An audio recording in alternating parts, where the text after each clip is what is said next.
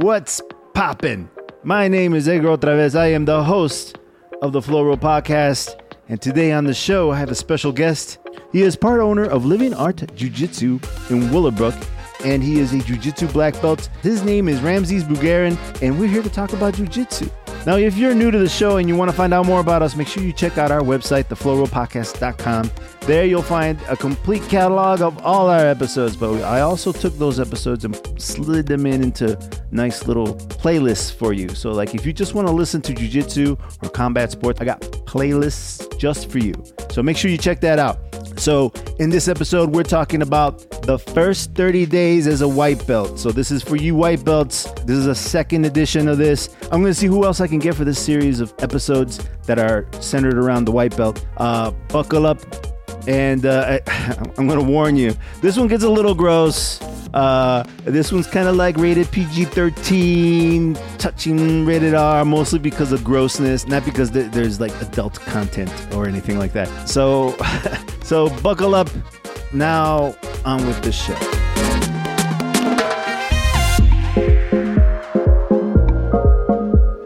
All right. So, welcome to another episode of the Flow Roll Podcast. I am Edgar Otravez, and today I have a special guest. We have Jiu Jitsu Black Belt and owner and operator, or co owner and operator of Living Art Jiu Jitsu here in Willowbrook. I have Ramsey Bugarin. Bugarin. Why am I why am I so bad at that? I don't know. Uh, Bu- Bulgarian, you can white it, Bugarin. whitenize it. Yeah. I, I feel like that's harder for me for some reason. I like I rather say Bugarin. I mean, I don't like. I think we said it last time. I don't think it's a Mexican last name, anyways. Yeah. I What, do you think it is? Uh, they've told me it's Bulgarian. They've told me it's Russian. I've never looked it up. Oh, okay. All right. So one of the things is that we had a conversation, you and I, uh, Ramses, and I we I guess at the school we've been having quite a few new white belts. Yeah, great problem to have. Yeah, great problem to have, and I love it. Uh, but they've been, you know, I've had a conversation with a couple of them, and they were like, I don't even know what to do, you know, Yeah. and and I'm like, oh, and so especially when it comes to like the brand new white belt, a white belt with no experience in any kind of martial art, what are some of the things that you would advise for the brand new white belt? Uh, so uh, sometime after we had like made plans to to have me come back to talk about this, I, you know, was scrolling through Facebook, and it's probably a misattributed quotation, kind of like they're all misattributed when you're scrolling through social media, but um, it was one by Mitsuyo Maeda, and uh, I made a note to to remember it verbatim. I'll mess it up, but let's work through it. Uh, that uh, slow is smooth, um, and smooth is fast. Um, and so like especially with uh, really really zealous white belts overzealous white belts or beginners you know i guess we don't get too many of the ones that are just crazy high energy spazzy you know and uh, a little bit dangerous. We don't get too many of those. We, most, we more so get the people that are uh, um, a little too timid. But uh, either way you know it's a that's a good like axiom uh, operate on that uh, you might want to move frantically or fast or you know get to your objectives quickly or get to the grips or positions quickly. Uh, but especially when you're new you want to try to reel that back in a little bit and try to go as smoothly and as deliberately as you can um, and just really shave as much of the rough edges as you can uh, off of the movements early Yeah, that's something I still do. Like, uh, what was it? A week ago, we were working on that. What was that? That pass where, and oh, we are going for a leg drag, and I was just having trouble doing it the way that you were showing it, and it's because I never bothered using my hip with the way that you were showing it.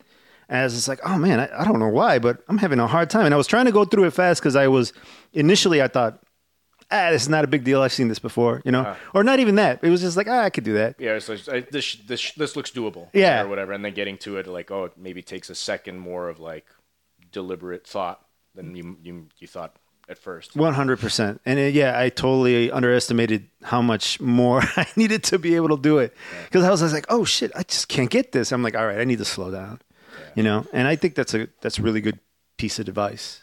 Like I said, we don't normally get too many people that are just like crazy frantic and. But we had a few. Yeah, here and there, but like the the, the one gentleman we were, talking about, but yeah, he's. He, I haven't seen somebody quite that spazzy in a little while. Talking about that uh, that 18 year old. One of the two of the newer people that uh, Oh, I know what you're talking about. Yeah. um, I had to tell a couple of times like, hey, take take twenty percent off of there. You know, it'll it'll pay it'll pay dividends in the long run. Also, you know, we don't want to hurt our training partners and Mm-hmm. training in an unsafe way. Um, I want to figure out a way to better communicate that to a new person because you know if you move too slow or you know you're going to get crushed a little bit nobody wants to get crushed and also it's uncomfortable when you're new to dealing with you know somebody's shoulder in your face or you know clothes in your face asphyxiating you a little bit how to effectively communicate that you want to move a little bit more slowly a little bit more thoughtfully a little bit more deliberately because in the long run it'll pay bigger dividends than trying to smash through things and and run through things too quickly. And then on the way there if you're going a little too fast you're going to make your partner eat a bunch of knees and elbows on the way. And especially when you're new you don't even notice it that you like beat them up. And then all of a sudden they're just mad at you and crushing Yeah. Uh, Uh, you know, I gotta, I gotta say that that's happened. I mean, I'm, I'm sure I've been on the receiving end, and on, and I've also been like the giver of that. Yeah. Where it's just like, okay, this guy just popped me for the third time. yeah there's like there's no way he didn't notice that Yeah. there's no way he didn't notice that he just elbowed me in the face Oh. well, we had a visitor not too long ago. That big guy. I don't know if you remember the big, the big dude. Yeah yeah yeah he's a trucker the Yeah, Mexican guy, yeah, Mexican guy. Yeah, and I mean, I was trying to be real nice, but I, I think it was pretty evident that I was pissed off. Yeah, he, he came at me with like a like a strange energy too.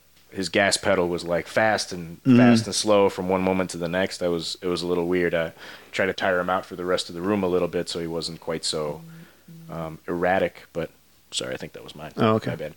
Um, so he wasn't quite so erratic. But yeah, I remember I remember the guy. It wasn't, yeah, it wasn't it wasn't too. I don't think he was mean spirited, but he No. had a, a strange pace. yeah. I think he he didn't have a lot. He didn't have a large gas tank, Mm-hmm. so he would gas out and then sit there and rest for the whole round, and then right at the end, he wanted to burst out of stuff. Yeah, flurry of activity. Yeah. Yeah, and uh, just so that you could say that he came out on top on the end of the round, kind of steal the round, I guess. Yeah, yeah. I don't know. And I was just like, dude, chill out. What the fuck, you know?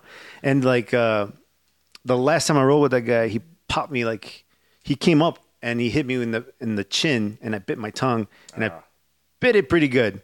Like I had a little piece of tongue hanging. Ow. Yeah, but I didn't realize how bad it was. But I, I, I was like, I can't talk, and I'm, a, I'm a little pissed off, and I'm talking like this, you know. Yeah. And I was just like, oh. And so I, I just, there was like 10 seconds left. And I was like, all right, man, we're good. That's it. Yeah. And I walked away from him. And he was like, well, let's go. And I'm like, no, I'm good. We're done. We're good, man. You know, I just didn't want to roll with him because I, I knew I was upset. And I was just going to do something stupid and maybe hurt him or hit, hurt myself. Mm-hmm. And so I was like, no, I'm good. no good could come of it. Yeah. Yeah, and I'm like, I'm good. Just let me let me sit and let me cool off. You know, mm-hmm. I, I didn't say that to him, but I was like, yeah, I'm good. You know, and I walked away and I sat down, and I'm like sitting there like feeling my tongue, and he came over and he was trying to apologize. I felt bad because I, I thought I was being good about breaking away from him. Yeah, it was probably the right choice, but I, I'm, I think maybe he could tell, you know, and was trying to make amends for it. You know, that, Mm. Yeah. that shit happens. I mean, that's best case scenario. Worst case scenario, you're like, you motherfucker, and like you Yeah. punch him or something. I would never do that. I I am. know, yeah. I'm too much of a. I don't know. I'm too much of a wimp to do that kind of stuff. I wouldn't do that. I, you would have to really get me pissed off to do something like that. And I don't know. I, I think you- you're probably the same way in terms of like you really have to get really angry. yeah, I, I don't think I, I couldn't see myself doing that. Like, Yeah, yeah, yeah, who knows? Everybody has a breaking point, but you know, for sure. But um, tolerance for getting Uh, roughed up. Yeah. So I find it interesting. Like one of the things that I learned uh, initially, and I thought that was a great help, and I, I brought this up to you, was because I didn't know what to say to some of these guys. They were like, "Well, what should I learn?" And I'm like, "Fuck, I don't know. All the positions, you know, like Yeah. everything, you know." And I mentioned to you that one of the first things that helped me a lot uh, was learning what my old instructor called uh, the immobilization clock, which is just basically a routine that takes you from different dominant positions. Do you have anything like that that you would recommend for a student? So, for better or worse, whenever I get somebody new or, or a, a handful of a crop of new people, I, I sort of end up catering to their needs 1st because uh, the dilemma or quandary, whatever the, the, the right word is, the tough position I find myself as an instructor is I know what it's like to be new at something. And there's a lot of objectives in jujitsu, especially when you're starting out. Like There's your defensive goals. There's your offensive goals. There's just like your survival goals, like just mm-hmm. another branch of the defensive goals. And my objective as a teacher is to try to impart enough of these, like an understanding of what the goals are, as quickly as possible to a new student so that they can at least understand like how to engage a little bit or like what mm-hmm. they need to do a little bit in every situation so they can have a little bit of fun with it. Because i can't teach that much jujitsu that quickly you know even the most eager and the most knowledge hungry student like we're only going to learn so fast. But if i can tell them okay you're mounted you want to get out mm-hmm. or you're the person is lying down in front of you playing guard you want to get around their legs. I can at least tell them those objectives and remind them of those objectives so that you know the techniques will come you know as you keep coming to classes. Just remember that those are your objectives. So for the time being until we get to covering all of the specific situations you're going to run to run into like breaking out of a closed guard or passing a spider guard or you know specifically how we escape mount or how we escape side control for right now it's good enough that you'll know that you want to get out of mount you want to get out of side control and if they're playing guard you want to get past their guard and on the way there you want to avoid submissions and uh, defend your balance as much as possible. So I feel like maybe I got away from your question a little bit, but like whenever we get a new crop of students or or a new student that knows nothing, like zero athletics experience, zero wrestling experience, and more importantly, zero jujitsu experience, I run it back to, to the basics. You've probably seen this lesson a million times, and I'm sorry, but you know, basic guard retention drill, you know, so you know to keep your legs in between you and your opponent, and then some basic escapes, and then just like a handful of sweeps from basic positions, or a handful of submissions from like the common dominant positions, like a Kimura from a closed guard, an Americana from the mount. So as far as like the responsibility of a new person, like what they should be learning, just focus on your own safety, focus on the safety of your training partner through, you know, the whole slow is smooth, smooth is fast, you know, sort of axiom, deliberate movement, and, you know, making sure you're doing things thoughtfully and not recklessly. Um, and then just show up to class because, like I said, for better or worse, I'm pretty acutely aware of like uh, when new people are there and like oh they need to see X, Y, and Z so they can have the most fun Mm-hmm. today and they can start having the most fun with us. Do So- you do you have like a sense of urgency when you get a new student where it's just like a- like I need to get this guy at least to the point where he can kind of swim a little bit, like just dog paddle. Absolutely. So I have like a million little little stories in my head of like how my last teacher, air quotes, uh, did it wrong. Like you get a new guy, no experience. I think he was a dentist. Um, his name was Jay, and like on his third, on his second class, maybe even first class, he started warming up with some some bullshit judo combination, uh, foot sweep to uchimata to hip throw. You know, three moves that he laid out no context for and like even like the advanced students in the class, you know, like just running through the motions. Like, what are you even doing here? Mm-hmm. None of us are getting better at any of these three moves. Mm-hmm. None of these are. I don't even think these moves go well together. And even if they did, we're not being explained. Nobody was explaining how how to use those moves in sequence. And then I'm sitting there, you know, I had signed the guy up. I took his money on behalf of the gym, and then I I see this guy just not knowing what the fuck is going on. So I try to partner up with him and explain to him, okay, well, this is like the foot sweep. This is how we would set it up. We would use it in this context. And then by the time I got to explaining him, like, kind of how to do the first move in this three throw sequence or whatever, we moved on to the next thing, which was something completely unrelated. We're doing guard now, you know. uh, so, yeah. like, that was wasted time for that guy. Yeah. That guy did not get better at learning how to take somebody down. He just learned how to do some strange dance, and he's going to forget it as soon as we stop doing it. So yeah, I do have a like a really big sense of urgency because that guy didn't stick around.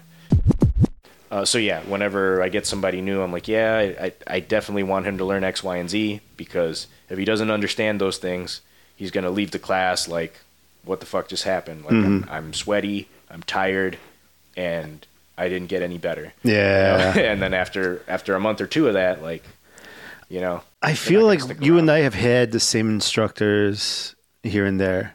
Uh, Yeah, I've had. I, I think I've told you I've had. I've had an instructor in between because I mean, like I said, the Honor Brothers. I, I, I love those guys. Those guys were good instructors.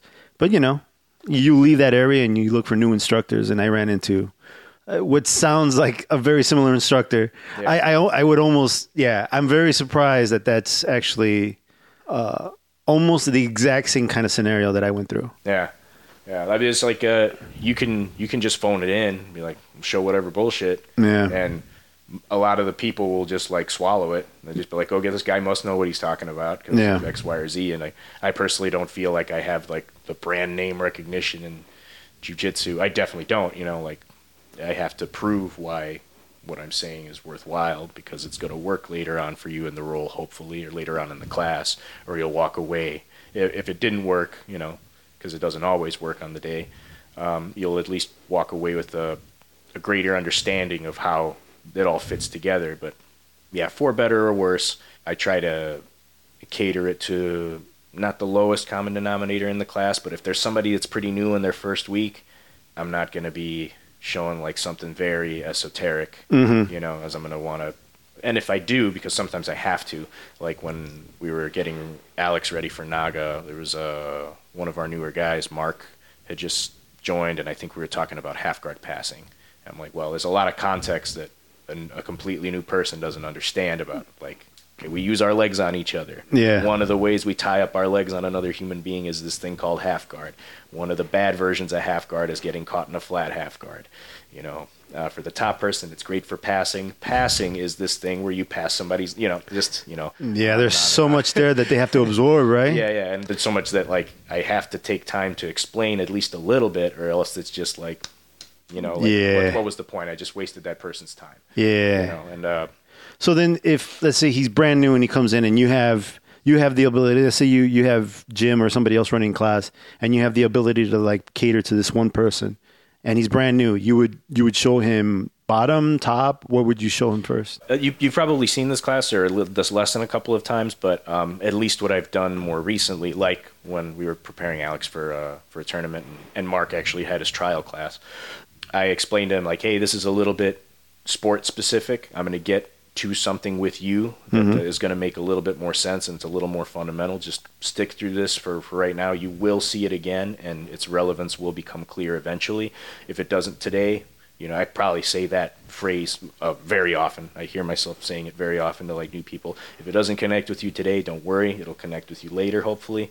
Just uh, bear with it, and you and I will do something that makes more sense to learn right now. Right? Just you know, not apologize, but I explain, hey, this isn't something I would necessarily show somebody on day one, but we're going to do something that makes more sense in a second. But anyway, if I had only day one people or people in their first week or something like that, the class would go kind of as follows. We would uh, do our, you know, solo drills, Ginástica Natural, you know, little warm ups, uh, leg pummeling, you know, uh, bridges, those sorts of things to teach them what those movements are about or even just how to do those movements, and they'll be applying them later uh, unconsciously. And then teach them what a shrimp is on their hand, on their elbow, on their shoulder. And then we would get started with uh, the guard retention that uh, you know you've probably seen me uh, run through a million times. You know, just open guard retention drill, and then uh, there's a, a handful of uh, other ways that that lesson could go. Sometimes I start them with some closed guard sweeps. Sometimes I start them with some really basic open guard sweeps against a standing opponent, like the like the dummy sweep or a tripod sweep. And then sometimes one submission, like a Kimura or, or an Americana. And sometimes I don't even get to all of that, but at the very least, they learn how to retain their guard a little bit. They learn a dummy sweep, and then by the time technique is over, we can at least do a little bit of positional sparring between them and them and myself. Of uh, hold on to your guard while I try to pass you lightly. If you find a chance to knock me down, uh, go ahead and knock me down. If I get past your guard for a moment, make space, and uh, get your guard back, like we uh, learned in the drill. And then I explained to them, like, there's a million and one ways you can try to knock me down or try to retain your guard. You'll probably chance upon something that I didn't show you. Go ahead and try it because it's all about experimentation, too. Um in the first, uh, well, always. Uh, and I just let them know what the objectives are, especially in that little situation. If you're if you're on the bottom, hold on to your guard. Don't let me get past with whatever legal means you can, you know, you can muster.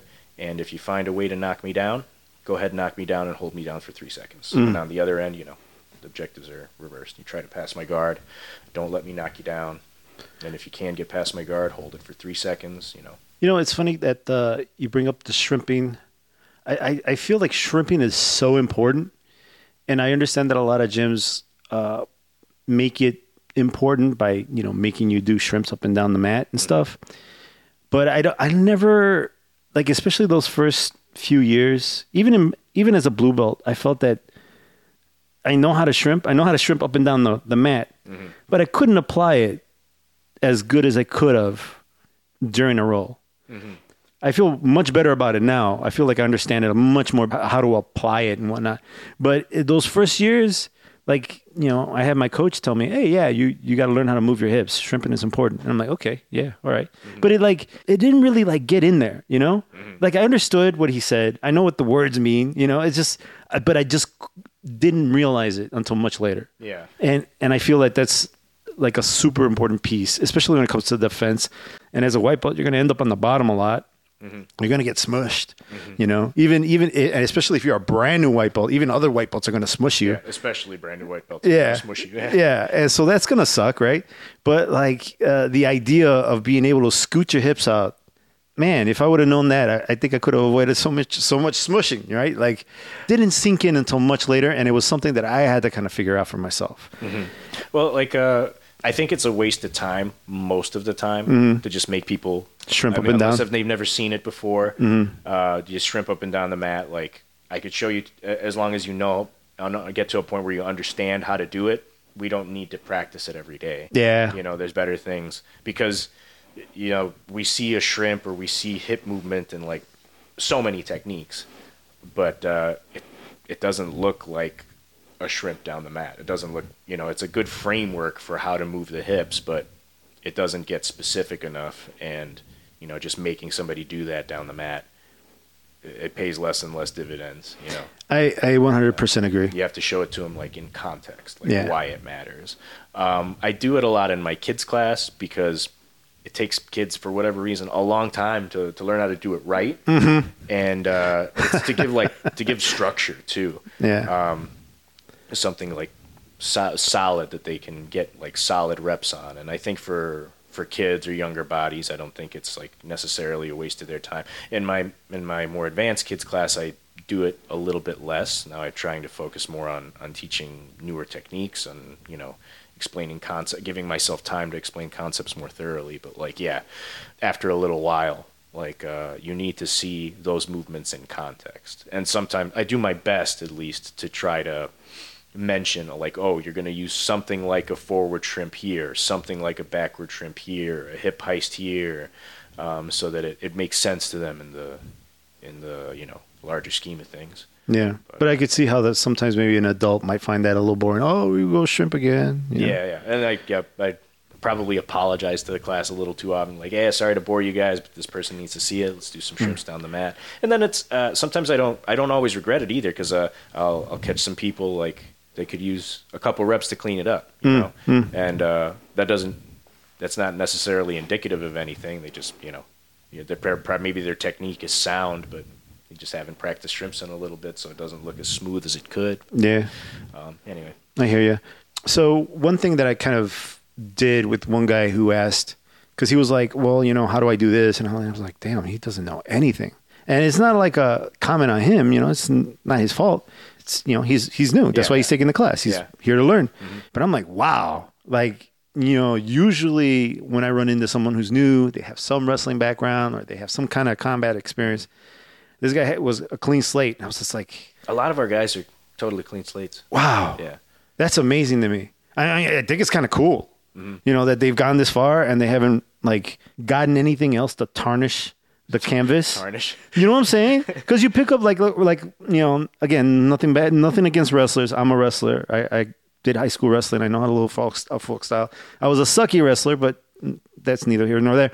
But like like uh, wrestlers they have good balance they have that top game they already come with some kind of baggage too they want to turn their back the moment they hit the floor uh, because they you know they're trained to not put their back towards the mat that's all good like they have an experience but then that whole not putting their back on the mat that that can cause a lot of trouble for a wrestler. They'll get their Yeah. back taken and they'll get choked out or whatever. Yeah, I at least recently I haven't found that it, that's too big of a hurdle to overcome. Mm. I think that like uh, having a wrestling background has more pros than cons. Mm. You know, it, it's honestly easy to explain that to somebody. Your back can touch the ground, like that's okay. Yeah. You know, and uh, the habit usually kills itself pretty quickly. Yeah. I, I still feel funny towards the end of white belt about putting my back on the ground. Really? Yeah. it took a while because then I got to blue belt and then I was like, okay, I know I'm the biggest guy here.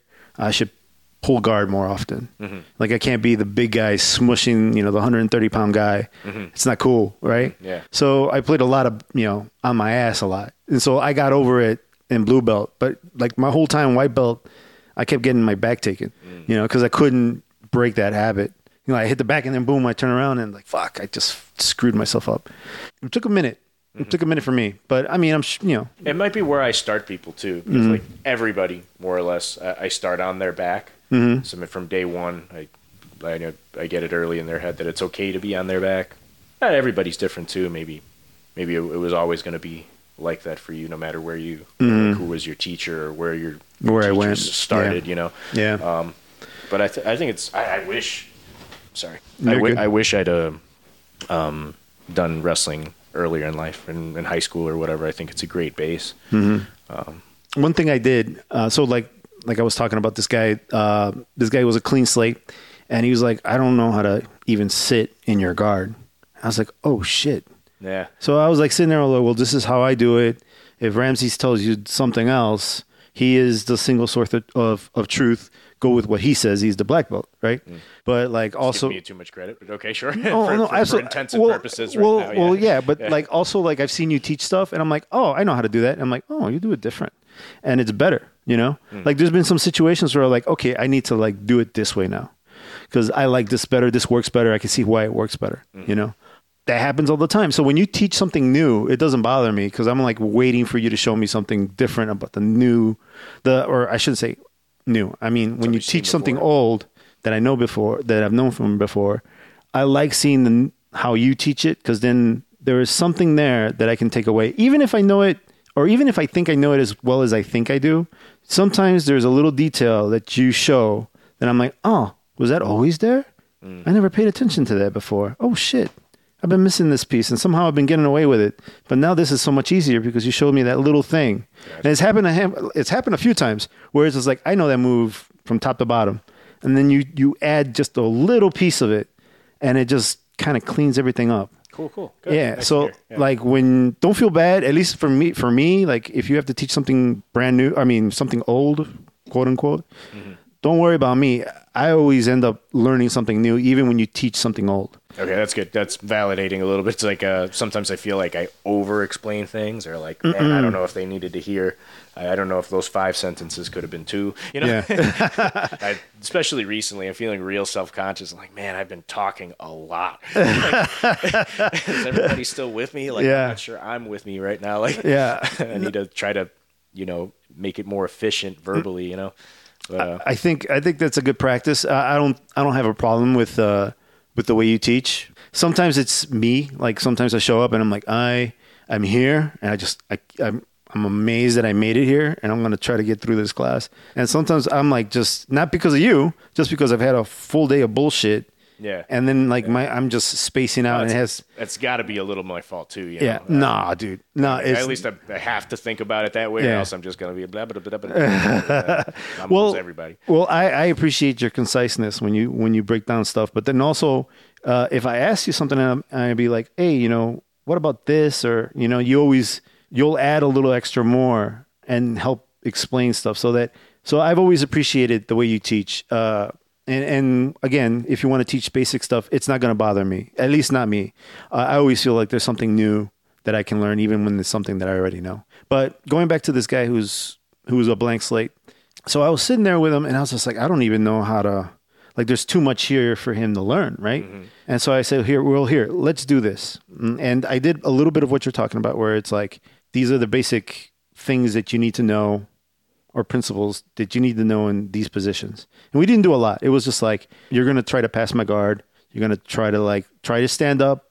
Be careful. I can grab your ankles or whatever. I can knock you down. So watch your balance. and then try to get your legs around, right? And so I told him, "You're going to win. I'm going to let you win, but understand, I'm going to go about twenty percent. I'm going to try to give you a real look. Mm-hmm. I'm not going to do anything stupid. I'm not just going to let you have it, but I'm going to react like I'm going like I should, right? And but you're just going to manage to get past. So just know that. Mm-hmm. And if you do something stupid, I'm not going to let you have it. So try to like be smart about it. So mm-hmm. we went through it. I gave him like a flow roll at 20%. He stood up, he tried to pass and he did all right. He felt better about what he was doing. Then I as he was going, I would explain some things and then we kind of kept going a little bit more and more, a little with a little more intensity. But I thought that that helped that guy a lot, mm-hmm. you know. But I also told him just like, yeah, you know, talk to Ramses about what you what you can look up, right? Because he was like, where do I go? Where do I look at? Yeah. Do, do I go to YouTube? And I'm like, there's some people who don't like the YouTube, and there are there is a lot of bullshit there, but there are some basic things, some basic movements that you could probably learn. I'd say these days I haven't done like a cold blind search in a while. Uh-huh. But like I'd say these days there's probably more more good stuff than bad stuff on Mm-hmm. YouTube. It used to be, you know, the other way around where you're gonna just see some some crazy stuff that'll never work on a on a resisting opponent. Um, but they so many like really good high level athletes, you know, just put put content out there for free and uh, what might be missing is a little bit of the context for that person. You know, like if that guy looked up a knee slide pass and he found John Thomas teaching a, a knee slide pass. And John Thomas, I, I love watching his stuff and I learn from him all the time. Some of the context might be a little bit a little bit missing because he's he's trying to knee slide past the toughest of people in the cleverest of ways. Mm-hmm. But that's that's definitely good data, definitely good info. You don't need to be like super super versed to probably be able to parse out what's kind of bullshit from what's something that would work. Mm-hmm. Um, but yeah, I'm not. I'm. I'm I wouldn't want to be the kind of person that says like, no, don't go to YouTube, don't go to Instagram, because there's there's so much good stuff. Like I go to YouTube and Instagram all the time. I see this like, well, that's cool, or oh, Yeah. this this this seems uh, valid, or like this um, could use a trial run. You know, like I could uh, test this out for myself. But yeah, I could probably put together a list of names or something for a new person uh, of of coaches that that put out good content that that is like pretty reliable. I should do that. Hmm. Yeah. Yeah, that's something you could like easily throw up on like Oh, yeah. Instagram or Yeah, absolutely. Like these ten names is what I look at. Mhm. You could look at too. You know, or you know, there's a lot to choose from these days, though. So So who, who what are those sim names? Are there ten Oh, names uh, you have? Yeah, I mean, uh, the all of the B team guys, all of the new wave guys. Um, John Thomas is awesome source in the gi. Uh, uh, Lachlan Giles or Giles, I don't know how to pronounce his last name. Yeah, I know who you talk about. Yeah, you've mentioned them before Yeah, too. this super super cool in, in all areas. Neat gi, no gi. He puts out a lot of good instructionals, a lot of good content. Um, the movement art black belts, they're I think Mikey Musumeci's first black belts. Hmm. Danny and uh, Danny and Nick. I study from them a lot. Yeah, I, I don't know those guys, but I know Mikey Mus- Musumeci. Oh, and him too. Uh, yeah. Um, his his instructionals are really really verbose. Really? Oh, super. Oh, dude.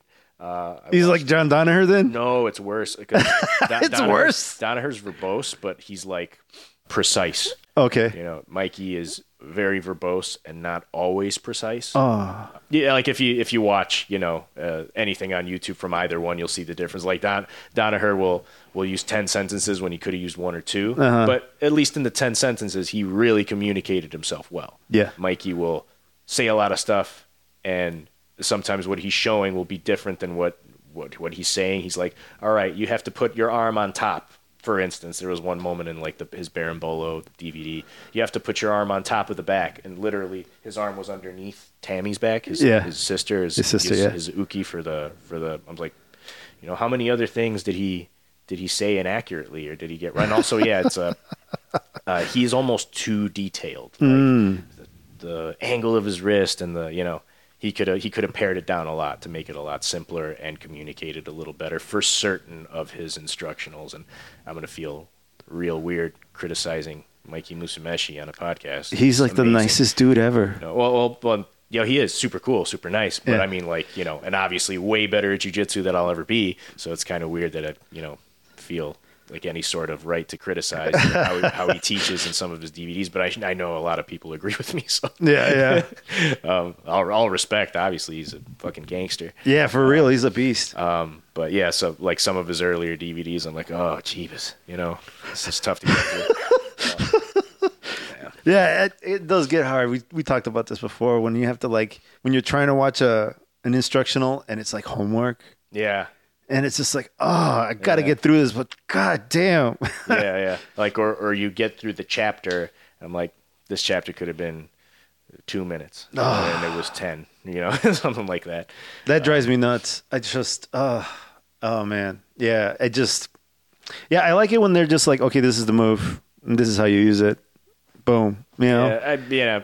I, I mean, I appreciate- the detail, but Me then too. Some some of them they go they go too far. Yeah. I'm not, I'm not communicating it well, like you know what I mean by that. But it's like, you know, wa- watch uh, Mikey's Berimbolo DVD, and then I'm gonna have to. I'm, I'm gonna have to go pick that up just so I can see what you're I- talking about. yeah. I haven't. That, that's one guy I haven't picked up any uh, instructionals on. Is Mushimeshi, but I don't even know if I'm saying it right. Musameshi. Musameshi, yeah, Yeah. one of them. Yeah. Close enough. Uh, so one thing I did want to mention is some of like the super basics, and maybe we can come back to uh, to uh, positions and, and other things that people should learn. But uh, there are some like super basic things that I think white belts in general may not be aware of, and uh, some of them are like tying your belt. oh yeah, okay. That that that level of basic, gotcha. Yeah. Uh, like, so learn to tie your belt. You don't need to tie it super fancy. I know there's a lot of people who like to do the weird, oh, I'm going to tie it this way. I'm going to make a loop and I'm going to put it, not, you know, just tie your belt. Doesn't matter how you do it. Right. But also, I have a note on here because of one of the one of the conversations you and I have had in the past, and that's uh, don't smell just Oh, in yeah. general. Yeah, yeah. Don't smell bad. Don't smell nice. Just don't smell. Oh yeah, yeah. We shouldn't notice. yeah, we should notice. I've been in jujitsu for a while. I've had all kinds of dudes and of you know smells, yeah. all kinds of smells. Uh, I've dudes show up with like perfume or cologne or whatever, and Mm. they just stink up the room. What what is your opinion in that kind of stuff? Um, So my only real concern as like a business owner in terms of smell is if if you smell rank, that is how staph and ringworm and that sort of stuff get passed. You know, that just means you left your gi uh, sitting in the bag. You know, I, most I don't think I've had to tell really anybody uh, at our school. I usually try to tell people the day of, like, hey, wash your gi after every use, even if you if you sweat in it at all, wash it. Even if you didn't think you sweat, probably still wash it. You don't want to be the smelly guy. I think I tell everybody that when when I'm when I sell them the gi or give them their, their first gi, because that's yeah, you know, we don't want to give anybody ringworm, we don't want to give anybody staph, and also it's straight up just unpleasant. I haven't had to you know call anybody out for it. In terms of like the perfume or the makeup, I've had female training partners that get really annoyed when somebody walks in with makeup because it like gets on the gi or they have an allergic reaction to it uh, female training partners I've had have been annoyed when other visiting females or newer people that are trying the class, uh, they come in with a bunch of makeup on, um, uh, because it stains the gi or there's an allergic reaction. I don't personally give a shit. Yeah. Because I, I don't think that there's been any makeup that like just stains a gi permanently. Yeah. Like if you get some foundation or whatever the hell you call it on my white gi, I- Mm-hmm. whatever. Foundation. Yeah, whatever. Uh, Fill in the blank makeup product gets onto my white gi. Yeah. I don't really care. Yeah. Uh, it'll wash out. You know, I don't. I don't. The only things that have really stained my gear like blood, I guess. Mm-hmm. So, if it causes somebody an allergic reaction, I don't know how common that is. Yeah. But you know, uh, Uh, whatever makes you feel comfortable. I'd say if if you if you want to look a, a a certain way, you know, before you go out into public, you know, including the jujitsu gym, I wouldn't want to tell somebody they can't wear their makeup or they can't do their their personal routine, you know, in order to accommodate the expectations of the class. You know, mm-hmm. that might mean that I lose that student. I don't think that's a that's a hill worth dying on. You know, wear wear your makeup. You know, do do whatever you want. You know, it's mm. just probably going to come off if you're training hard. You know, it's Yeah. probably going to run or whatever. You shouldn't smell bad because you know you want to have a clean gi and all that. But if you are a person that doesn't wear deodorant, I mean, how how bad are you going to smell? You know, without that deodorant, I don't think it's terribly much a problem. You know, as long as you're clean and your stuff is clean, you know, Mm-hmm. you can smell au natural. You know, doesn't, doesn't, doesn't bother me. Um, it might bother might bother some people. Yeah. Uh, excessive perfume or cologne. Again, like uh, back in my musician days when we would play clarinet in orchestra or, or wind ensemble or something, we were told not to wear perfume or cologne because it can cause an allergic reaction.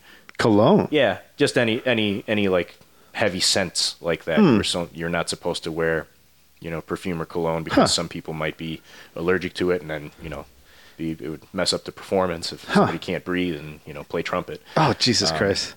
I don't think I've ever run into that in the training room. You know, some people have come in with like a lot of some kind of product, and they're mm. very noticeable. But it, personally, it doesn't bother me. If it were that big of an issue for the for the rest of the room, I, I would hope somebody would tell me, and then maybe I can address it professionally. But you know, my biggest priority is you know be clean. You know, to the you know the level of hygiene that is like expected of a person that lives in the first world society. You know, like, uh, and then yeah, tying your pants, tying your belt. You know, that's uh, you know good good basics that I that I probably show everybody on their first day. But if they're having trouble remembering, I can repeat it to them. Yeah. it's no big deal. Yeah, I just uh I don't know, maybe maybe there's something weird. Maybe it's just my giant schnoz or something, but it's just like I I can smell stuff and if uh if you stink, I just ooh, I just can't I can't stand it. Like whether you're stink good or bad, like I'll it'll get into my nose and I just I can't I can't even concentrate. The whole time I'm just avoiding your pits or avoiding your breath. And Yeah. that's just me breathing in between you breathing, you know? Yeah, yeah. I'm just holding my breath and hoping that you don't breathe at me Mm-hmm. eh, or whatever it is, you know. But like the perfume, I don't, you know, usually it's not a big deal. It doesn't really bother me. But if it's a lot, eh, it'll do the same thing. It'll, I Mm-hmm. just can't, I can't think. I'm distracted. I'm, I must be on the spectrum. I don't know what my deal is. But like, but like it, dro- it throws me off, you know? Yeah. And I was just like, oh, I just want. The other thing too is like, at least for me, because I'm married, I don't want makeup on my gear. Yeah, yeah. I've, I've uh, like whose hair is this? Like I don't know, babe. Like Yeah, it's. I think it's yours. Like it's it's blonde. Like, babe, you like you you know you bleached your hair. You know, yeah, just you like, know, like- Jesus. You know, like, yeah, I, I, I guess I can empathize with that. Um, the the cleanliness thing is really the only hill that I find worth dying on as a, as a Mm-hmm. business owner. The rest is like, eh, whatever. I could get over it. Yeah, me know. too. I mean, I'll just won't roll with the person. Yeah, I'll just avoid them. You know, Yeah. especially if they have uh, excessive makeup and perfume, or they just stink. I'll just I'll be like, hey, you know. But sometimes you can't. You know, sometimes you're like, God damn it. Yeah, here we go. Time to hold my breath. I'm just Mm-hmm. Yeah, holding my breath for five, six minutes. Yes, people with the, the chronic bad breath or whatever, and like, uh, at least as far as I can tell, with some people, it's not even really a bad hygiene thing. Like some people just smell weird in different spots. You know, Yeah. You know, what are we going to tell them? I don't want to make them feel bad. Like, if I can tell that they're straight up unclean, I will address it. Yeah, and I'll, Yeah. and I'll try to be nice about it. Uh, there was there's one I had conversation I had, and I tried to approach it as delicately as I could. I'm like, hey, brother, like, uh, like, uh, just I don't want to offend you or anything. Like, uh, is is your gear clean? And they're like, yeah. They're like, uh, this last roll, I, I, I, I smelled you a little bit, and then they said, oh, I didn't wear deodorant. Oh, like, oh, that's totally fine. You know, do you? Um, I just want to. You know, make sure that everybody gets that conversation in case, because it's not always obvious to everybody that you got to wash your stuff. Because in any other context, they stick their, you know, they they wear their gym clothes. Maybe they just stick their gym clothes back in their bag and they go back to the gym. And I don't mean like gym as in the jujitsu gym. I mean as in like they went to lift weights. And they wore the same gym clothes twice in a day. I think that's a little more common out in the regular non-jujitsu world than, you know, uh, than we might you know realize. So some people might think that it's okay to do with a gi. It is not. along the same lines, bathing just in general. Like I'll try usually to bathe in the morning, so make sure that I don't smell like ass or piss on the mats Thank you. because I've I've had that happen. Actually, I had one guy like from another gym. Uh, we were rolling, and you know, you, you see my pressure passing. I'll, I'll smush a guy. Uh, this guy peed on himself. Really? I didn't know. Yeah, he. Like like you saw the spot form Well? I didn't realize it. Like I smelled something, but I was like, "What's what's the smell?" But you know, I didn't really care. Plus, we're sweating, right? So like, you don't really feel anything. Yeah, He didn't say anything. Ba- how bad was it? Like, He had a giant oh no, fucking ring oh no. on his pants. So yeah, this this guy he had this giant fucking ring on his pants. It went from like you know from his waist area down to like his knees.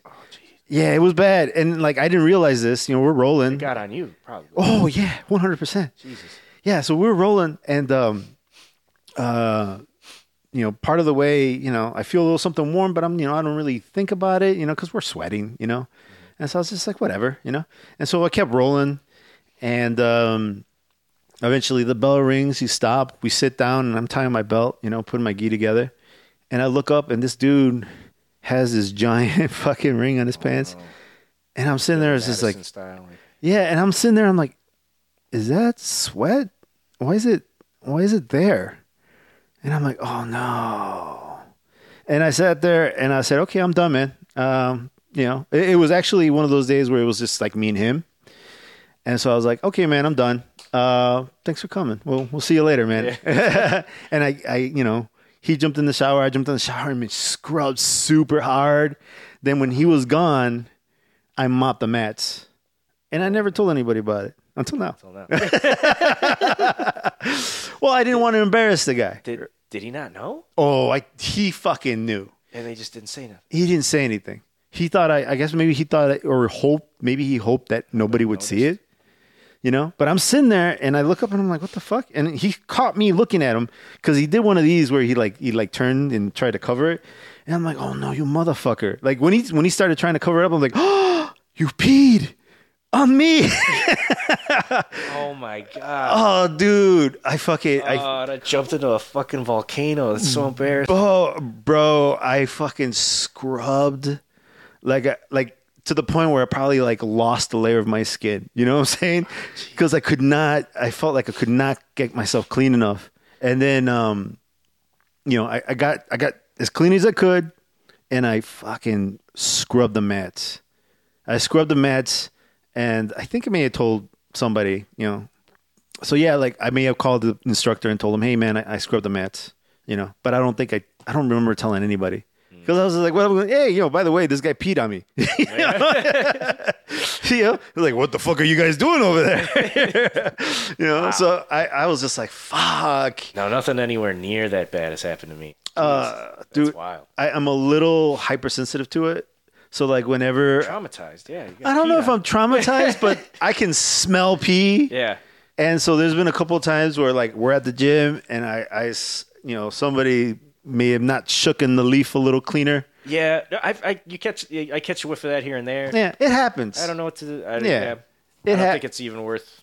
I don't think it's worth addressing. Nah, don't I, mean, what are you what are you supposed to do? You're supposed to tell like I mean, I don't know. Like, I'm sure that happens to somebody where they just pulled up their their underwear a little too quick and like, Yeah. oh, well, that's there now. you It's know? happened, man. Yeah, Sometimes you know you get a little pee pee stain or whatever. Yeah. Fuck it, you know. But what am I gonna do? You know, set my shorts on fire? yeah, but that's that's, but you know that's that happens, yeah, yeah. and it's not uncommon, right? And so like there's gonna be a little bit of that, and I'm sure I'm grossing out the the brand new white belt right now, but but I mean really like that is that is an extreme case where this guy peed on himself, and uh, since then I try I'm not I try not to smush a, a, a person unless he's being really like stubborn about letting me pass.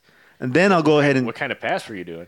it was just like what you've seen from me before. Like over under or double yeah, under? or well, just like the just the me the leg wrap where I just drop the shoulder into the stomach and you know. Okay. But like you know, th- this guy he's like me. He's a hobbyist. He's a computer jockey. He's not an athlete. You know. And so I dropped the shoulder on his stomach and he emptied his fucking bladder. Jesus. Yeah, dude. A- And to be fair, I probably have some fault in that because I should have probably not have done that to the poor man. You know. How how how much sauce were you putting behind the pass, dude, man? dude, I, I would, I would like when I learned how to do that. I was like, oh, I'm doing this all the time, and I was just smushing everybody, just smushing hard, like dropping all my weight, you know. But like, he had to had like a full tank. He like, he probably knew he needed to pee And didn't pee. and didn't pee, and then just and then let it all out. those dice. Yeah. well, maybe that was his like fuck you. You know, like well fuck you. You you're, you're squishing me. I'm gonna pee on you now. Just so he inked you like an octopus. oh yeah. Jesus. It's- that, that would not be my, my knee jerk, you know? I'll show him. Just just learn to defend. Tap, man, tap. I got to go to the bathroom. yeah, just you know? tap or yeah, say there's no harm in saying, "Hey, man, I gotta go." Um, in in the past, we were um, a bunch of buddies, like we were kickboxing or whatever, When I was young, like 16, 17 years old. Uh, one guy got in the ring, he got kicked in the stomach real good, and then right in the middle of the ring, he was like, "Oh fuck, fuck," and he just left. He took off his gear on the way to the bathroom. He was just popping his headgear off, his gloves, everything, and he ran to the bathroom because he had a shit. He kicked him so hard, he already had, I guess, you know, some poo in the tank. Yeah. But then like that that kick made him like fuck this, and then he jumped out of the ring, and the guy's like, "Where are you going?" He's like, "I gotta go," and he left. He's taking all his stuff off. We just laughed our heads off. He he's, he you know he went and took a shit. Like, What's up, bud? Oh, is, is he sitting there? Yeah, he's poking us out. Uh, get out of here. we're Oh. we're, ta- we're telling naughty stories. yeah, gross stories. you don't want to hear this. Um, that's that's hilarious, man. So I wonder what gets what what got hit that he just like had to evacuate. You know, I- yeah, I wonder how he how he got kicked. Right, like where exactly do you need to kick? What's the pressure the point? button, you know, yeah. you know, the poop right now button. It's wild. Only uh, the only thing close to that that has ever happened at the school is like uh, I, might have told you this last time. I hope I'm not repeating myself. But one of the kids, he uh, he has to go to the bathroom. And he hadn't come back in a little while, and then uh, Jim went to go check on him, and apparently he just like exploded. Poor kid. well, he he he's uh he had a real nonchalant attitude about it, like he almost like he like he slipped and fell, Uh huh. slipped and fell in the chocolate vat or something. He's just like apparently he gave, he gave Jim one of these. He opened the stall because he saw just a giant mess everywhere. And he opened the stall and he saw the kid just go. Hands covered in fudge, and like, "Whoa!" Like, yeah, that's the worst. And he dealt with that. I didn't. I was uh, I was busy teaching the class, and I was like, "Ah, he's probably fine. He's just you know taking Yeah. around in the bathroom. He's, he's pro- everything's too tall for him in there, so it's taking extra extra long. You know. Yeah. Uh, but no, he had, he had he had just exploded apparently. Oh. he was at the urinal and then just and it just exploded while he was yeah. that's was- that's the worst thing that happened to us. Oh, dude, there was. I I must. I don't know what it is. Maybe I'm a magnet for this kind of shit. But uh, there was, you know, there was one time I was assisting with a kids class, and this part, there was this kid. He was a little bit of a tro- you know, a little bit of a problem. Like he was a troublemaker. But you know, like uh, he just it was one of those cases where like his father wasn't as present as he should have been, and so he was you know acting out and that kind of deal. So we tried to like discipline him, but also like uh, be cognizant of the fact that he's he's got this you know home family life that's not structured like everybody else, right? Anyway, um, you know, in the middle of class, this kid takes a poo. He poos in his pants, and uh, I'm sitting there and I'm like helping, right? I'm assisting. You know, there's the teacher. He's he's teaching, and uh, he's attending to the class in general. And me and a handful of other guys were, you know, attending to the kids that need attention. And so I was attending to this kid, and I'm like, "What is that smell?" You know, and he's just sitting there like. When it's not in a toilet, Yeah. it smells so much stronger. you know? So, yeah. It dropping into some water Uh-huh. over in the toilet that does a lot. You know, when it's just out in the open like that. Yeah. Oh, yeah. Yeah. And I was just like, what? It smelled like baked shit, you know? Yeah, It, it that's just, what it smells like when it's not in the toilet. Yeah. That's what I'm telling you. it just, it was like, whoa. And I'm like, what is, where is that coming from? And I'm like smelling the kids. And I'm like going, and I was just like, fuck, you know? And the one kid that was right next to me that I did not like sniff. And also, you're trying to do this without, like, without being a weirdo. Yeah, like- Because you got parents watching you mm-hmm. and you're like going around sniffing the kids. Like, they're to be like, what the fuck are you doing with my kid, you know?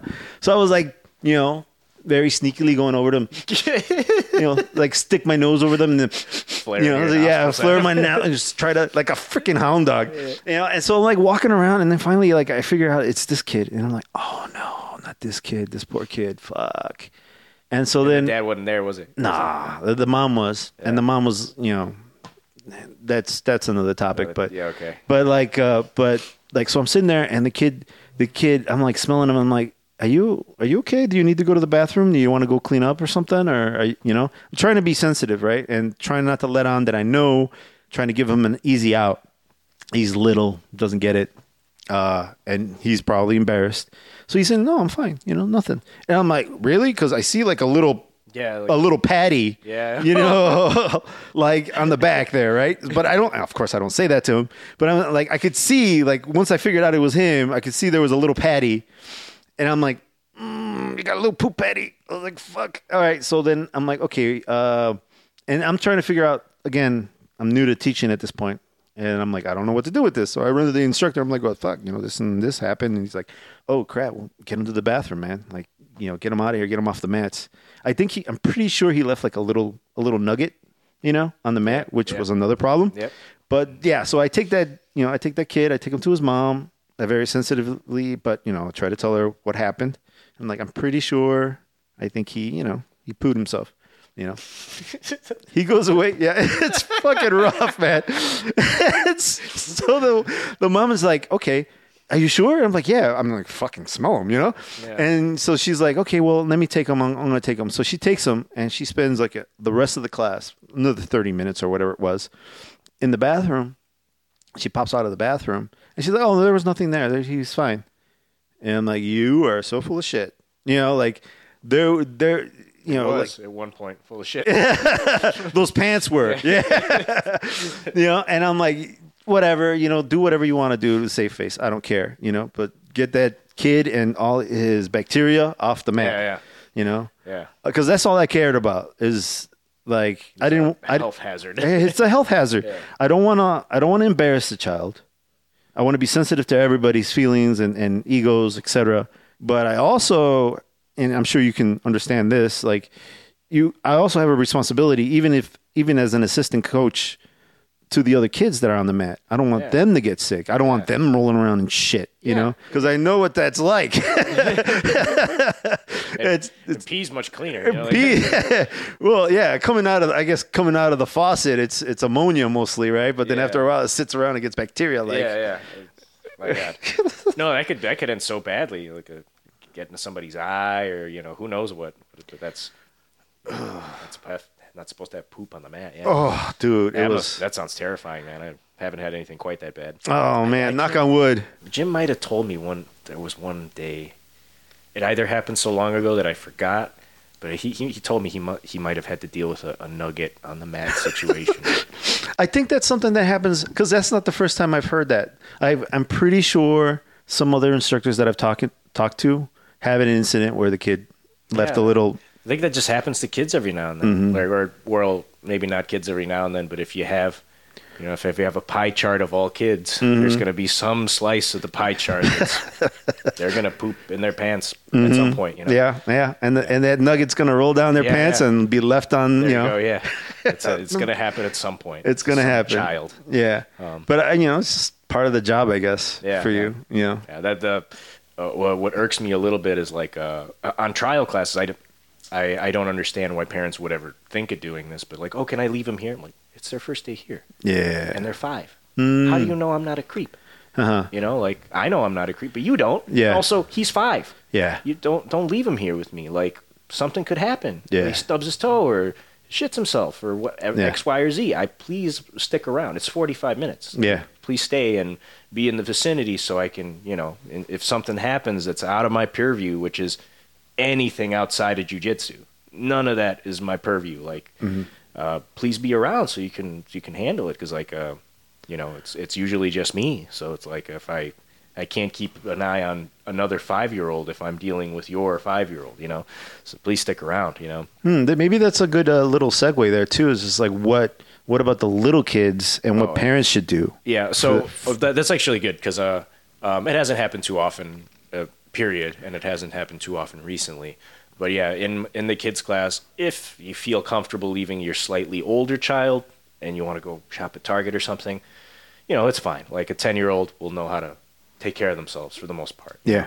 I really do prefer everybody stick around, and I know I don't at the moment have the most comfortable amenities for everybody, but like, I think it's good for you to to watch class if you have any desire to watch class because I you know put put thought and effort into all of them and I want to make sure that people are people are watching their their children be in good hands and also just for the odd emergency here or there like Mm-hmm. I don't know like there's a it's a headbutt or you know or they got a cut here or there Bloody know- nose. yeah, that that sort of yeah it happened recently. Uh, the, you know, I won't have the hands to address it if something goes a little bit wrong. You know, um, so it'd be be good if the parent was around to help me out, and also I want them to know that like. You know, I want, I want, uh, this is a really weird way to put this, but I want witnesses. You know, I want, I don't want, I don't want to be alone in a room with somebody's kid. You know, Yeah. uh, I want them to know that everything that's happening is is above board. I'm not, you know, there's there's so many people I'm sure because they don't do background checks when you open your own martial arts school. Um, nobody cares. Yeah. You know, that if you're a if you're a sex offender, if you're diddling kids or whatever, it's a really uncomfortable topic. My background's clean. I can assure Yeah. you. Look into me if you want or whatever. But uh, I want people to to be present as the kids' class is going on, so they know that everything that happens. It's a high contact sport and everything that I do in terms of you know I'm playing around with kids too you know push them a little bit or whatever if they're if they're spacing out. Sometimes I tickle them or whatever to get them to to to come back to earth and pay attention to what I was saying. But everything that I'm doing is like absolutely appropriate for the sport and absolutely deliberate and thought through. And I want everybody uh, people to to be watching and, and see that and you know build trust over over time. And also, every now and then, there's been some kids that are a little squirrelier than than the average. Uh, if there's like a disciplinary issue where they're just not playing ball with me at all, like there's only so many burpees I'm going to make a kid do. Or if they're being just like outright disrespectful, like there's been one or two times where like a, a kid has just gotten really mad and like, mm. smacked their brother or smacked another kid in mm. class. I'm like, I can't have that. I'm sorry. Yeah. You know, I don't have time to lecture you. I just like pick them up by the scruff essentially, and then like, here you go, mom and dad. Let them know why why what they did was wrong. You Yeah. know, like I have a class to teach. You know? Yeah. So for you know, for I get liability reasons, I guess you could say, I want people to watch the class. I want parents to be present so they know that everything that's happening from start to finish in the class is you know thoughtful, um, well intentioned, and completely appropriate uh, for their kids, so that there's no doubt in anyone's mind that anything that happened on the mat was, uh, you know, was uh, I don't know, everything was cool, everything was kosher. And also, you know, for the odd emergency. Man, I went on for a really long time. I could have made that a lot simpler. no, that's that's cool. Um, so like, I enjoy sitting there and watching you teach. Uh, I honestly, uh, there was one time where I, I was like, "Hey, do you need some help? Do you mind me jumping Yeah, in?" yeah. But for the most part, I prefer just sitting there and letting you teach. Mm-hmm. Um, I just, I just, I think we've had this conversation before. I'd much rather just sit there and let you do your job. Mm-hmm. You're you're good at it. You enjoy it. Not that I wouldn't. I I, I would like to teach at some point, but I'm cool Yeah, taking I'm- my time. Dude, I'm cool. Uh, if, if you if you're there and you Mm-hmm. want to jump in and help with the kids class, there's never too many hands. Yeah. You know. Um, But I I admit I'll also I also enjoy sitting there with all the other parents and just talking nonsense. Yeah. Yeah, because I sit there and talk them nonsense. Sometimes it gets a little. I'm like, dude, I think we, we got to keep this like fucking PG, man. Like we're. I, I never noticed the the content Okay. you guys are talking about. I, it doesn't bother me. Okay. Uh, but it, sometimes it gets a little loud. Uh, It's like, if that happens, if that happens, feel free to tell me, hey Edgar, keep it down. that is not that's not a hill to die on. you know. Okay. Uh, if it, it, it it doesn't ever really distract the kids. Yeah. Sometimes it, it catches me, but Yeah. whatever. I can deal Yeah. with my attention span. That's not a that's not an issue. That's not a hill to die on either. Um, yeah, some of those guys, are, they're they're pretty fucking funny, man. That's good. No, that's awesome, dude. That's that's one of the coolest things as an instructor is like when it was new, I felt all the pressure on me. Like I have to Entertain. I have to well entertain. I have to make sure that I know what I'm what the fuck I'm talking about. I'm mm. explaining it well, and then yeah, I have to roll with everybody. I have to entertain, and I've got to like you know do cartwheels and jump you know and and backflips to make sure that attention is being placed everywhere, so that everybody. You know that, that it's worth their fucking time. Yeah. It's worth their time. It's worth their money. And now it's really nice when people are just friends with each other. And uh, not that I don't want to interact with people, like I, I do, like I like all the students and I like I like everybody. But that's that's the whole thing, you know. You you come into the gym wanting to learn a thing for whatever reasons you had that brought you into the door. But I think almost everybody uh, ends up staying either completely or at least a very large part because of the friends they make. Yes. You know, you start talking shit with you start talking shit with parents, you know, having a good time, talk shit with each other, having a good time. You know, it's not all on me to just make sure the jujitsu experience is as good as I can make it. Is you know, you want to hang out with your buds. You know? Um, and that's great to see. No, that's always that's always awesome. Cool. I'm never gonna never gonna be mad at that. I try to I try to be cognizant of of uh, the community that jujitsu builds, and I I want to share that experience. So like, so like you know, I I see you doing what you what you can on the mats. If I can make things a little more fun with with the parents that are just sitting there watching, you know, I think you know, especially for me who was just sitting there watching and and prefer to like sit and watch. Uh, like sitting there talking to Joe Schmo or whoever and making jokes and laughing, like that's fun. That's fun for me. Like I don't mind just sitting there. Absolutely. That's, that's so great. Yeah. Yeah. Thank you. Thank you yeah. for that. well, I mean, it's just you know, again, like I try to be cognizant again of the community. Mm-hmm. You know, So if it's just like six parents sitting there, like Yeah. looking at their phones, you know, hating the next forty minutes of their life. yeah, I don't want that for anybody. Yeah, yeah. You know, so I, I wish I had a very soon. Hopefully, we'll have like a nicer situation for people to to sit and wait in. Um, Yeah. I've also I've also seen it like where like you know I'll try to talk to someone and I can see it puts them off and I leave them alone. Mm. You know, so like I don't want to be a creepy guy. yeah, yeah. You know, it's like oh you don't want to talk to me that's fine. You know, I'm sorry. You know, mm. I'll talk to this guy. This guy wants to talk to me. Mm. You know, like you know I, I try to be careful. You know, especially when it comes to like you know the female the females in the gym. Mm-hmm. This is like I want to be nice. I don't want to be You don't want to come off weird. Yeah. I don't want to be mean. I don't want to be rude, but I also, you know, because they see me all the time. But also, I, you know, just you know, like that person's probably married or whatever. It's Yeah, just, yeah. it's like I'm married, and it's you like don't want I, to come off the wrong way. I don't want any confusion. Mm-hmm. I don't want any of that shit. I don't want any of that fucking trouble. Mm-hmm. If they don't want to talk to me, that's fine.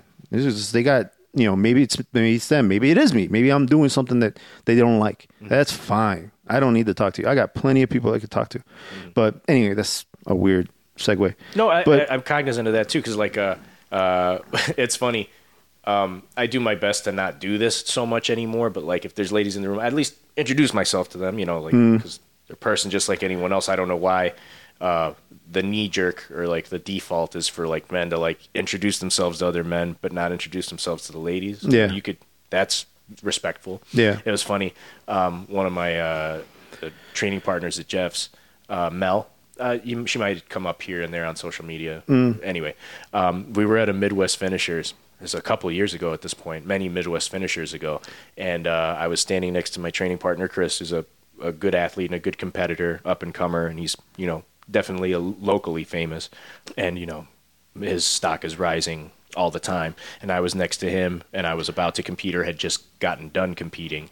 And then there was Mel, who was another Jeff student, but she's a lady. Um, and there was at least four instances where somebody came up uh, wanting to talk to Chris. He's like, "Hey, what's up?" They dab each other up or whatever. And then I was next to him, so they would introduce themselves to me, and it didn't say shit to Mel. it was an inch away from me. you know, Yeah. like it was. I was shoulder to shoulder with Chris, shoulder to shoulder with Mel. They would introduce. They would say hi to Chris and talk to him as you know that was the original intent introduce themselves to me and shake my hand and nothing to mel on like four separate occasions like dude i don't know you're invisible or something You Yeah. bad, you know That's so weird. I try not to be that guy. Uh-huh. But then also, uh, same thing. I don't want to like be weird. Like, Yeah. Like, why does this guy want to talk to me? You know, like, Yeah, it's just like you. I think I feel like no matter what you do, you're gonna lose there.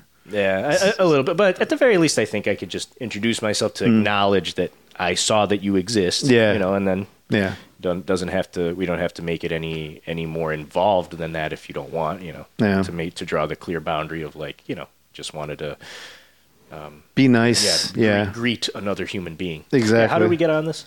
we we segue off of uh, oh yeah, kids kids class and then behavior, yeah, talking about the parents and the community. Yeah, yeah. So I want to segue back to uh, just some of the basics. Uh-huh. So like um, the other thing I want to mention, like keeping your skin clean, right? Uh-huh. Now, I like I was saying, like I meant I sometimes shower before I go to the gym, or I shower in the morning, make sure you know don't smell like pee or poo or I'm trying not to poo myself and all that other stuff. But like, Struggle it is to not poo on yourself. yeah, it seems it seems to be hard for some reason for some people. you know, um, but uh, I'm sure I'm like fucking jinxing, jinxing myself now. Now I'm gonna end up pooing at the mats. Please but don't. yeah, I'm gonna try not to, man. I'm gonna. do whatever it is, whatever it takes carry you off the mat. We'll make a signal. I don't know. I'll help you out, man. Just, just let me know. I'm making a poo patty. Please help. Yeah. Um, so, um, but like, do you have any uh, recommendations, or what's your per, uh, per what's your POV in terms of like showering after after class, shower as soon as you can, use this soap, don't use that soap, don't shower. What's your what's your opinion on that? I, I, I don't really. Ha- I mean, definitely shower. Uh, well, my the, the way my day goes, I end up taking like eight showers a day. Um, there's a luckily a shower at Jeff's, so like after our morning comp training, or if I teach a lesson, I shower immediately afterwards. Um, they say like super hot showers is something to avoid because it can damage the skin. And Oh, really? yeah, if you take like a crazy hot shower, Huh. it's supposed to damage your skin a little bit and it makes it easier. Because uh, at least my understanding of it is I'm not a doctor, Uh. virologist, bacteria, whatever. I'm not a smart person. Um, Well, I uh, disagree. I think you're a very smart person, but do my best, but yeah, this is not my area of expertise. But at least how I understand it is like the staph bacteria, Uh-huh. Staphylococcus such and such or whatever, that Yeah. lives on everybody's skin. I think it has like a special concentration in like the armpits and groin or something like that. But that's on everybody's skin. It's like supposed to be there. The only time is it's a problem is if you're you're nasty and you never shower and you let that culture over time, and uh, if there's a break in your skin, uh huh. um, and then it, it gets in there and, and festers, and then it becomes a staph infection. Oh, that's so fucked up. yeah, or like a athlete's foot. You know, athlete's foot is the ringworm fungus. Okay. that is that is what that is. It's just you know if it's on your feet, they call it athlete's foot. If it anywhere else on your body, they call it ringworm. Uh, same thing there. It's just uh, I think in terms of like health, like ringworm won't kill anybody. Mm-hmm. It just looks gross. Yeah. I mean, who wants fucking a fungal infection on? Yeah. right? But uh, it's you're supposed to avoid hot showers. So shower something that's less than boiling hot. When I'm feeling tough, I'll take cold showers because it's supposed to be good for you for X, Y, and Z reasons. Um, and then moisturize. Oh, you moisturize. Uh, I don't. Oh, okay. You're supposed to. Oh, okay. Because like to you know to heal cracks in your skin and stuff like that. Because that's really the problem is if you're damaging your skin a lot, Mm-hmm. then these things will get in there and cause an infection.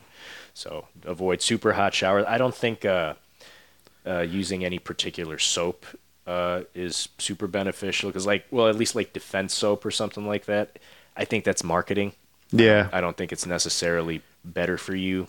There was something things. I read about the tea tree stuff that, it, in combination with I think another oil, Mm. uh, comes off as estrogen. So like you get it into your system and you're gonna like you're gonna boost your estrogen levels and I know. did not know that. yeah I don't know how how true it is. That might just be you know uh, you know gym talk you know yeah, yeah, my bro science. yeah, bro science. Yeah, I, I'm not sure how true that is, but uh, you know, I've, I've avoided it because I mean, I don't want boobs. I mean, I like boobs. you know, just just yeah, not coming from me. You know, I just you know, but you know, no offense, you know, against boobs.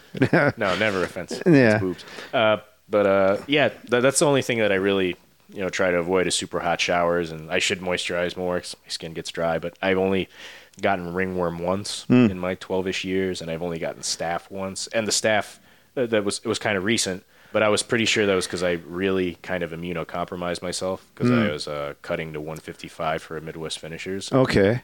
And you know I've run myself into the ground plenty in those 12 years, but this was probably the worst. And then I'm sure it's not a coincidence that staph coincided with that. You know, like, That makes sense. um, That really does. I mean, like you, yeah, you you you starve yourself, you or you dehydrate yourself, or whatever. I mean, Both. it's gonna happen. It's gonna happen because you're trying to cut weight, right? Yeah. And it you know happens all the time. But yeah, I never I never put the two together. That makes sense to me now. yeah, I think if you're you know keeping reasonably healthy, and you know you're reasonably clean, you know I think you can avoid most things. And then and I do my bit, and every day the mat gets disinfected, swept. So um, it's uh I I don't know who if there's been any other cases that they've told me about at least of uh of a ringworm in the gym.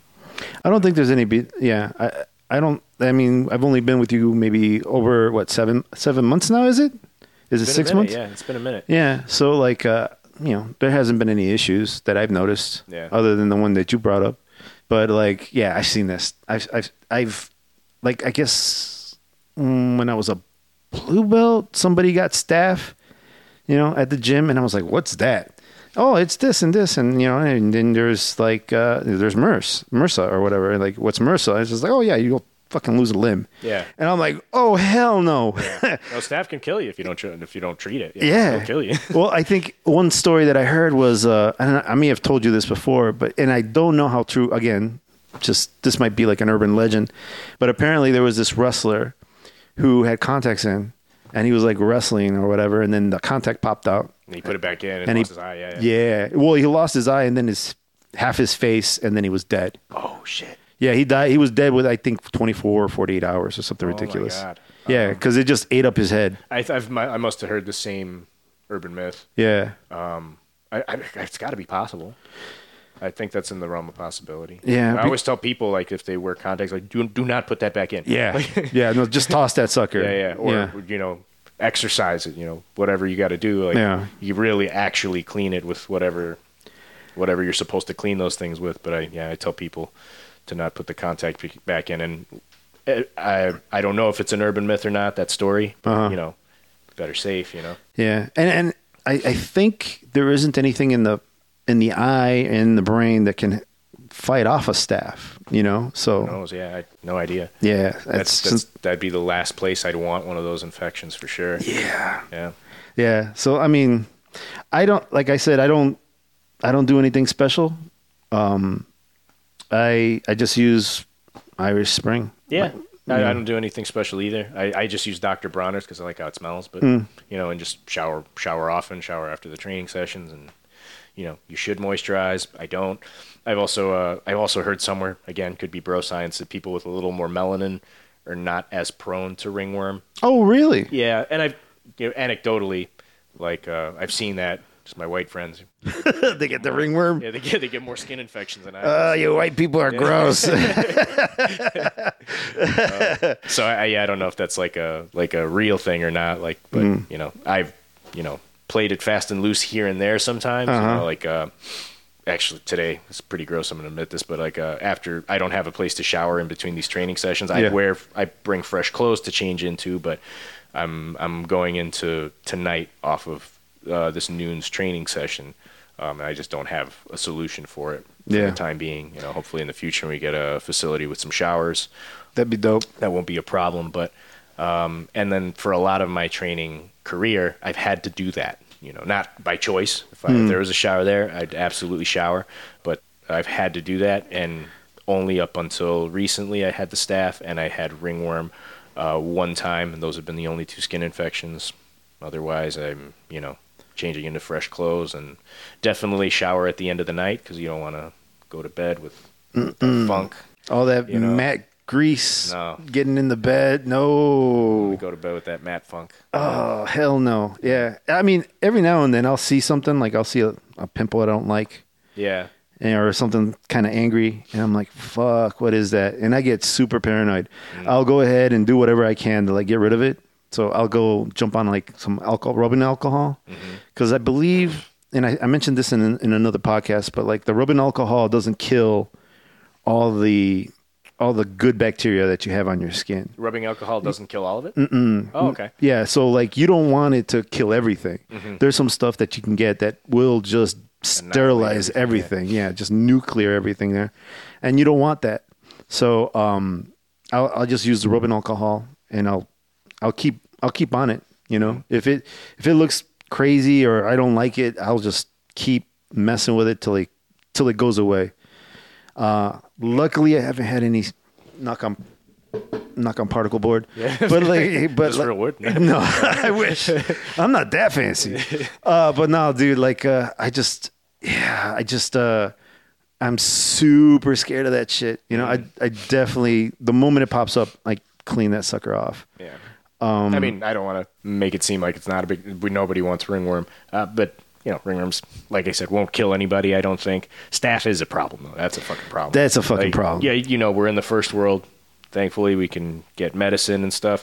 But it's a big pain in the ass, man. It hurt Mm-hmm. a lot. Like uh, I didn't want to train. Like I technically could have. Yeah. Like just keep it covered and you know take your meds and uh, your antibiotic ointments and stuff like that. And as long as you're covered, it can you can train. But I didn't just because it was painful. Oh, wow, also- really? Yeah, it was it was pretty sore to the touch. Really? Yeah, you touch it. It's, so I mean, it wasn't the worst pain ever. It wasn't like a ten or anything, but Uh-huh. like, it was pretty uncomfortable. Huh. Um, so you don't want to, you know, aggravate it. Yeah. Yeah. And God forbid, you know, honestly, I think you did the right thing. And you don't want to go Yeah. and then the band aid comes off. yeah, and- and then you ooze on somebody and get them sick. You know. Also, that yeah, get, since we're getting gross anyway, it's, uh, like uh, if you've ever gone down these rabbit holes on either Snapchat or YouTube or you know where they're doing these extractions. Or a lot of those. Now, Oh. Yeah. speaking from experience, though, a lot of those are probably staph infections. Oh, those fuck. ooze quite a bit. I'm sure some of them are cysts or whatever. But Yeah. like I saw a few recently. I got sucked in again on Snapchat on one of these rabbit holes. You, know, you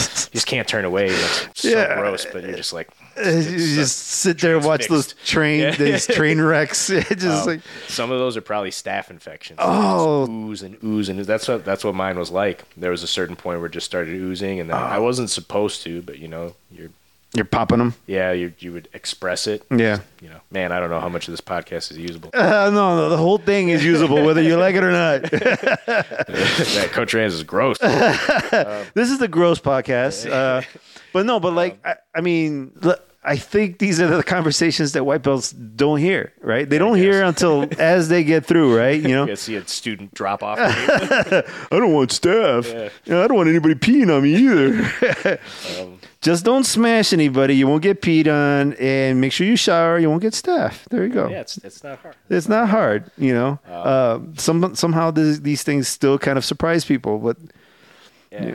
Shower, wash your shit, be no problem. there you go. Seriously. So, what about people coming to the gym sick? Oh, I'd prefer not. Yeah, Is it a well, for whatever reason? Uh, I don't think adults really have done this too much, but I'll get kids, and they'll be like, yeah. like, "Are you okay? Like, are you sick?" Like, yes. Like, Yeah. there's been a, on a couple occasions, especially like, uh, well, uh, it's no, it's normally only me at the gym. It's like I, I don't want to get sick. Yeah. That's really tough to deal with. Yeah. Who's going to replace you? Yeah, absolutely. I be you know like not easily Yeah. at least. Um, and uh, you know I feel like such an asshole if I have to close the gym because I have the sniffles. Hmm. But like I should. Yeah. You know, it's normally always has been.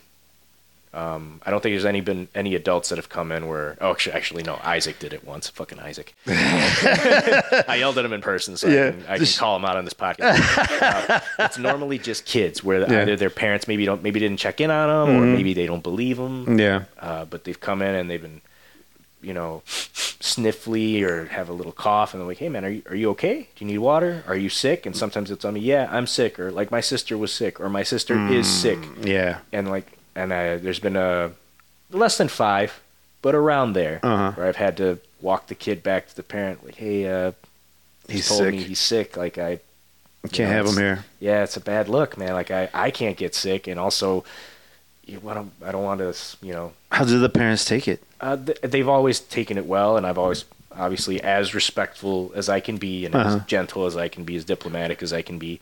Um, I think you do a really good job with that kind of stuff too. By the way. I do my best, man. Like I, I don't, I don't want to hurt anybody's feelings, and Yeah. I, you know, try to be really diplomatic about how how I bring stuff up.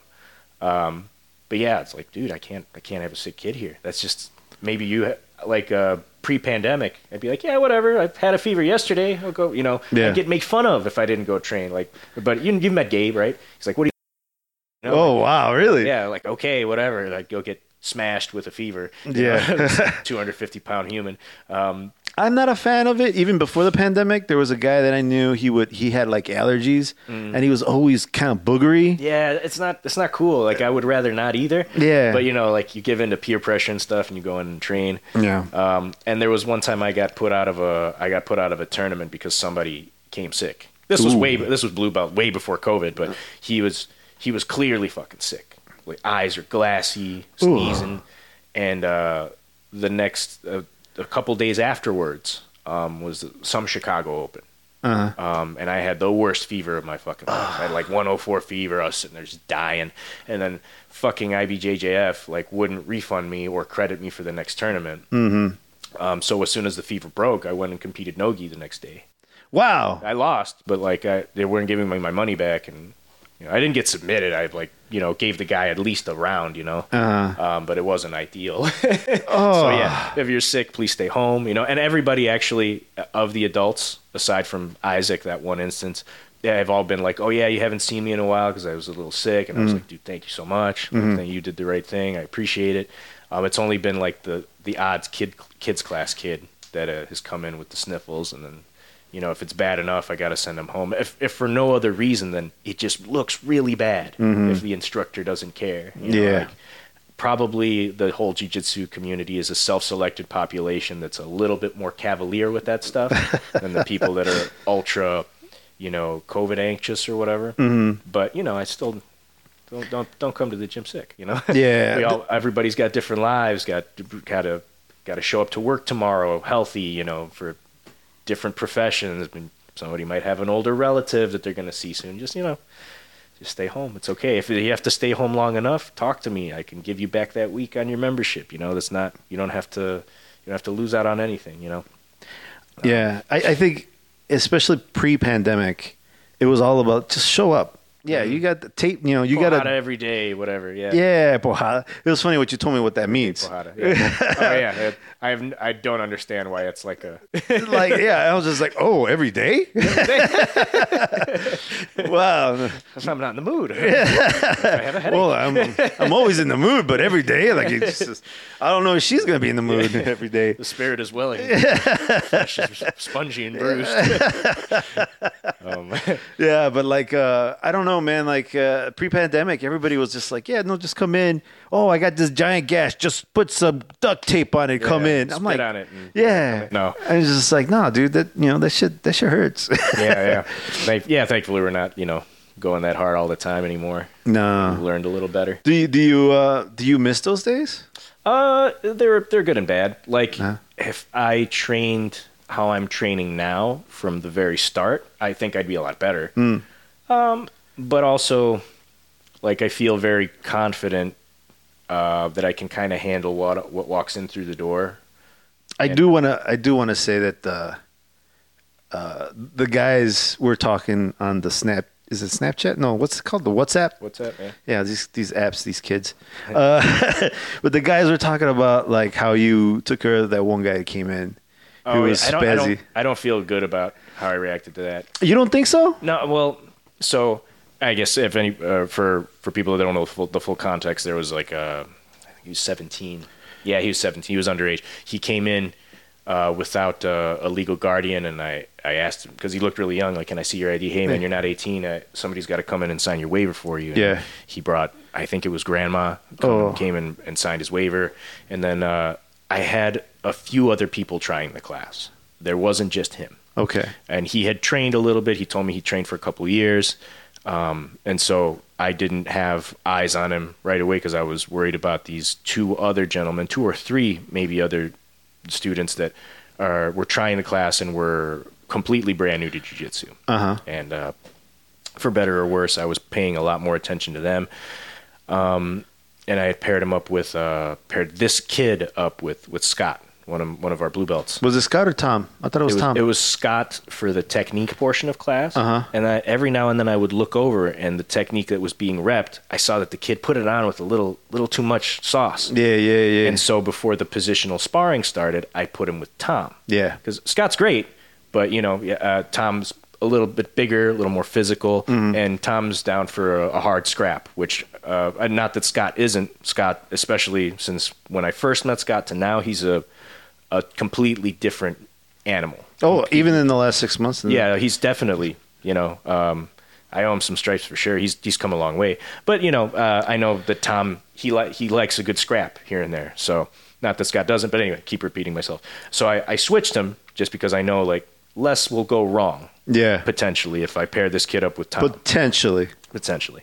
And while I was paying attention to, um, I think I was also in the positional sparring because it was odd numbers Yeah. and I look over and uh, Tom was was chastising the kid for some reason. They tell him to settle down, or I think I had just watched him slam Tom. I can't I can't remember what happened, but That Tom kid- was, yeah. was clearly a little hurt. Well, that kid, that kid was going nuts, man. He, he was going a little nuts, Yeah. but like I don't like how I responded to it because uh, you know to to lay out the full context.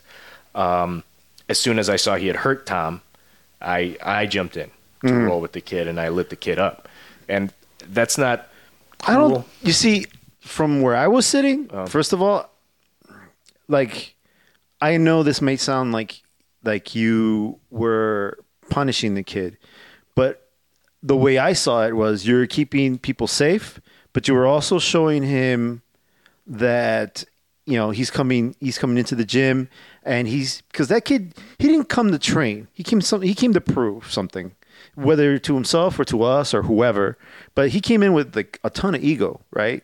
And granted yes he's 17 i didn't know that but he looked young. I felt that the way you handled it i don't know if there's anything wrong with it to tell you honestly.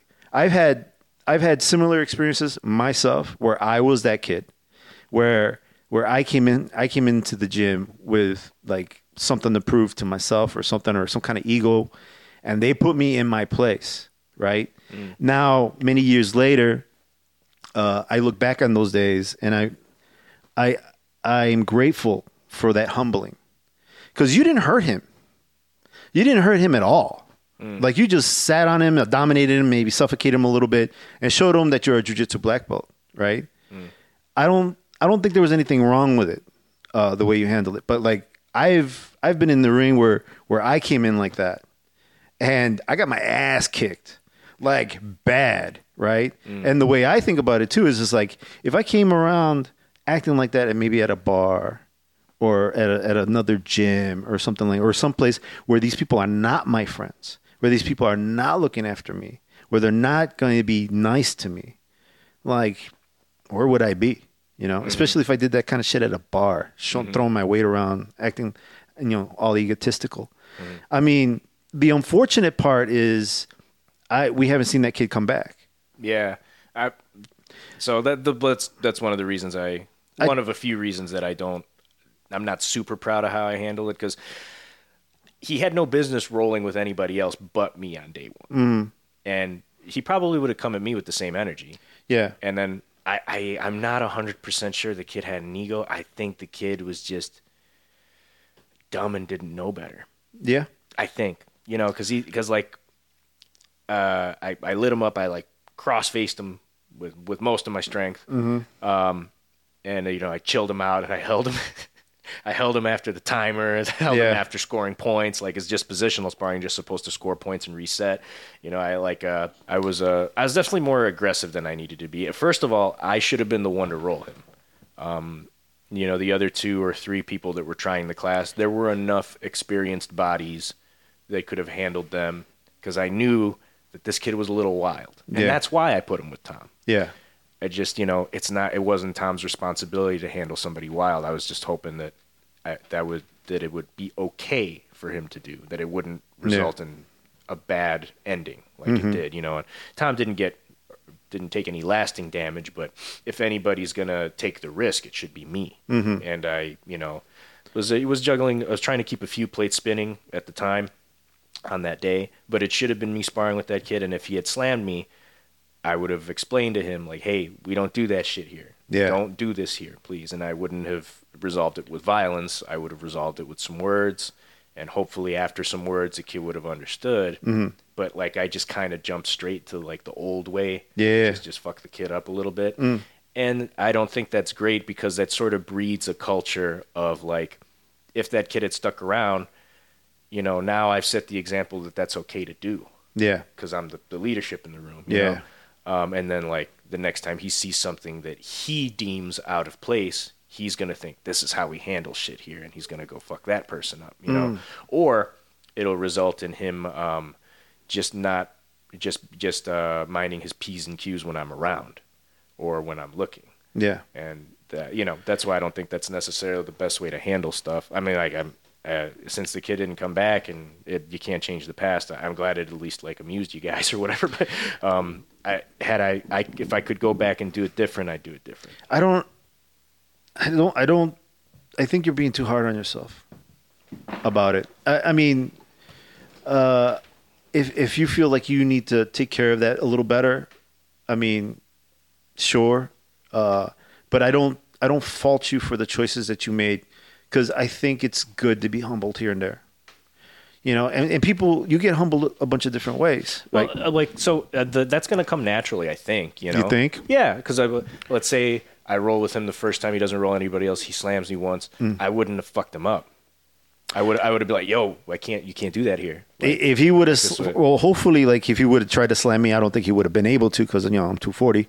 but but like if he would have like picked me up and slammed me, I would have. I think I would have lost it. I, I don't think I would have been nice to Uh, him. Well, dep depends how hard he, he did it, I guess, because there's like, yeah, if he'd, have, I don't know, I don't know how hard he did it to Tom. I was only looking out of the corner of my eye, but like, if he'd, uh, yeah, I don't know. I, I guess I'm not sure how I would have handled it because it happened to Tom and not really me. Uh-huh. But like, uh, I, I would like to think that I could have resolved it a little bit more gracefully. Uh huh. Um, but maybe not, man. But fucking, I have a, I have feelings too. If somebody Yeah, we're all human. Drop me on my head, and Yeah. dude, I'm, I might want to kill you. Well, the way I saw that kid rolling with with Tom, I was getting pissed off. really, okay. Yeah, so I was sitting there and I was watching the whole thing. I don't remember what was going on, and I don't remember him slamming, but I do remember being like, "Whoa, wait a minute, chill out! What the fuck?" You know? And I was like watching, like I forgot about everybody else in the room because I forgot what, why I was sitting out. I think I hurt myself or I was sick or something, and so I had just brought my daughter to the gym, and so she was in class. Was that fresh off of like your hammy? Oh yeah, it was off the hammy. Yeah, like yeah. yeah. like I pulled my my hamstring, and so I was sitting watching you know my daughter roll or whatever, and I was watching you guys roll. But then like yeah, uh, like the focal point for me became Tom and that kid rolling, and I'm like damn. And I remember thinking this kid's a fucking asshole, mm. you know. I was I was getting pissed off watching him mm. because he was doing a few things. He was being really rough. He was he was he was fighting the mundials and mm. this motherfucker, right? Mm-hmm. And then the other thing too was like, um, it was just supposed to be positionals, and he wasn't finishing when he when he scored. He would he would keep going. He kept going. He kept rolling, and I'm like, aren't you gonna stop? Like stop, you know? And I remember looking at Tom, Tom being like, stop, you know? And this kid kept, just kept going. He wouldn't listen to Tom, and he wasn't listening to to to what the the drill was about because we were just doing positionals. And a, a little more context. Um, so that kid's man, English was that kid's seventh language. man. Oh. he did not, he, he like he high by Uh-huh. really rudimentary, but he didn't know tons of English. Oh. So that's that's on me again. Like if he didn't understand like what the terms of the positionals were. It was probably a language barrier thing, and because he's a shy kid, he he didn't think to ask. oh, that's too bad. So like, What was he like Russian or something? uh, you, uh Macedonian, Macedonian. Okay. Um, I can't, can't. I think it was Macedonia. It was one. Of, it was something I didn't quite expect. Uh-huh. Um, but uh, yeah, th- that's again on me a little bit because I knew that the kid didn't have super strong English, but it was strong enough to to meet for me to explain to him that he needed uh, a parent or guardian to sign the waiver. And, Yeah. You know, he he knew, you know, a little bit of conversational English, but it was uh, you know, it wasn't his first language. I guess he wasn't. His English wasn't so so bad, but it wasn't his first language, and I can see where maybe he just didn't get where the positional uh, sparring started and ended. Like, uh, and I made too many assumptions on what he what he knew about rule sets because he told me he had trained a couple of years. Um, so that, So maybe he didn't understand positionals, the concept of positionals. it's it's a it's a little bit of a stretch for me to uh, to believe that he didn't know slamming wasn't allowed. I can't imagine they would have just allow tons of slamming in whatever Jimmy used to train at. But maybe, man, because like sometimes uh, uh, those European gyms, from what I hear, Yeah. sometimes they're a little bit wild. So Yeah. sometimes it's like kill or be killed type of deal. Yeah. So it, he could have come from one of those. But uh, yeah, if I if I could do it over, I would have rolled him myself, and maybe it could have gone a little bit better. And then after lighting him up a little bit, I afterwards I'm like, hey man, like we can't you can't roll like this. Like we can we can have a roll like that every time Mm-hmm. because you don't know how to chill out. But I told him I'd rather not have that kind of student. Like, Yeah. a lot of us have to do have to go to work the next day and have to be functional. We can't be injuring people like that. You have to, you know, roll a little bit more carefully. And then like we, I apologized to him. Like I'm sorry, I shouldn't have gotten angry, and he apologized too, and you know, we made up for it. And then at the end, he asked me how much it was, and I told him, and I I kind of expected to see him back, but then in the back of my head, I'm like, if he doesn't come back, it's okay. Yeah. like we don't need somebody that's going to need a constant eye on them too, you know, to make Yeah. sure they're not fucking slamming people. yeah, that kid would have taken a while to get a, Maybe, the hang yeah, of it. Yeah, Uh, and there's been it's actually funny, uh, and I love Tom. Uh, like Tom's Tom's awesome. He's like you know I gave him his blue belt, and he's been a super upstanding guy. Tom was actually a person that when he first came, I had to tell to dial back a tiny bit. Oh, really? Yeah. Huh. Um, I, he, you could tell he's maybe a little bit of a competitive personality, and he he did. I can't remember what it was at this point, but he did some things in the very early days that were just a little bit needlessly rough. Yeah. You know, nothing nothing terrible. Uh, we cleared it up in, in one conversation. Um, but uh, yeah, he it was, it was it's fun. It's ironic, I guess, uh, that he got saddled with somebody who was a little rough. And uh, not Tom was not nearly as rough uh, at his worst than as this kid was. Um, but it was funny. I did have to have in the very early days one one of those little conversations with Tom. Like it's you know, you can try to kill me, but like look out for your training partner because you know it's a, it's a rough way to it's a rough way to to train jujitsu if we're always doing stuff like digging elbows in places and putting excessive pressure, when you, know that sort of thing. Digging elbows. So that's a good kind of uh, uh, thing I wanted to bring up. Is there anything that you would steer students away from? Just anything that's gonna gonna be unsafe. But you, you wouldn't you would be like, okay, you can stop doing the, the elbow thing. Uh, but only because uh, it's not going to work. To like, if you're trying to dig your elbows into my thighs to open the close guard, anybody halfway good, they're they're either just not going to. Even if you just let them do it, it will not result in their close guard opening, um, and it'll probably just piss them off. Mm-hmm. Um, I mean, you know, if you have rapport with the person, as long as you're not doing anything illegal or clearly unsafe, you know, just go for it, man. Yeah. Like there's like uh, I wouldn't I wouldn't cross face a complete stranger with all my strength. But if it's like somebody that's my buddies and they're very tough and I get a cross face, I'm gonna put it on as hard as I need to, you know, like, uh, to to get my next objective done. So you wouldn't do it to a stranger, but you do it to your friends. Well, yeah, because they do it to me too. You know, like uh, like when Chris and I uh, go at it, like like uh, he doesn't pull a lot of his punches. You know, uh, only enough to to keep each other safe. But like otherwise, like those heel hooks come on fast. Oof. Those smash passes come on hard. You know? um, and same same thing. Like last time he tried to buggy choke me, I cross faced him with everything I had plus his own weight. You know, like, uh, and I didn't feel bad about it at all. Because the last time he finished a buggy choke on me, he fucking uh, put the footage up on Instagram, the motherfucker.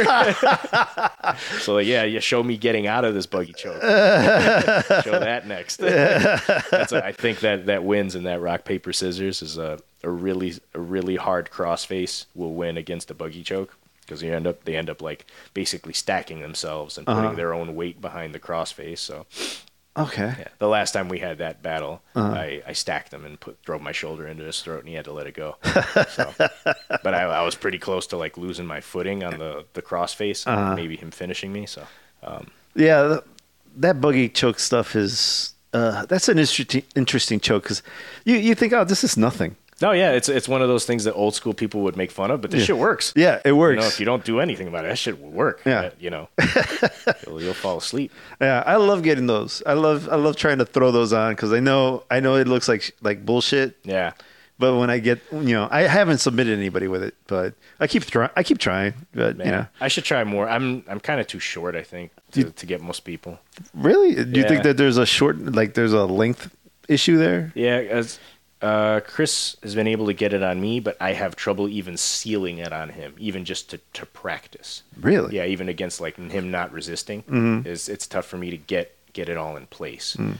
You know, and he's taller than me, so he can get it on me pretty easily. But Mm-hmm. I don't think he's finished anybody bigger than him with it.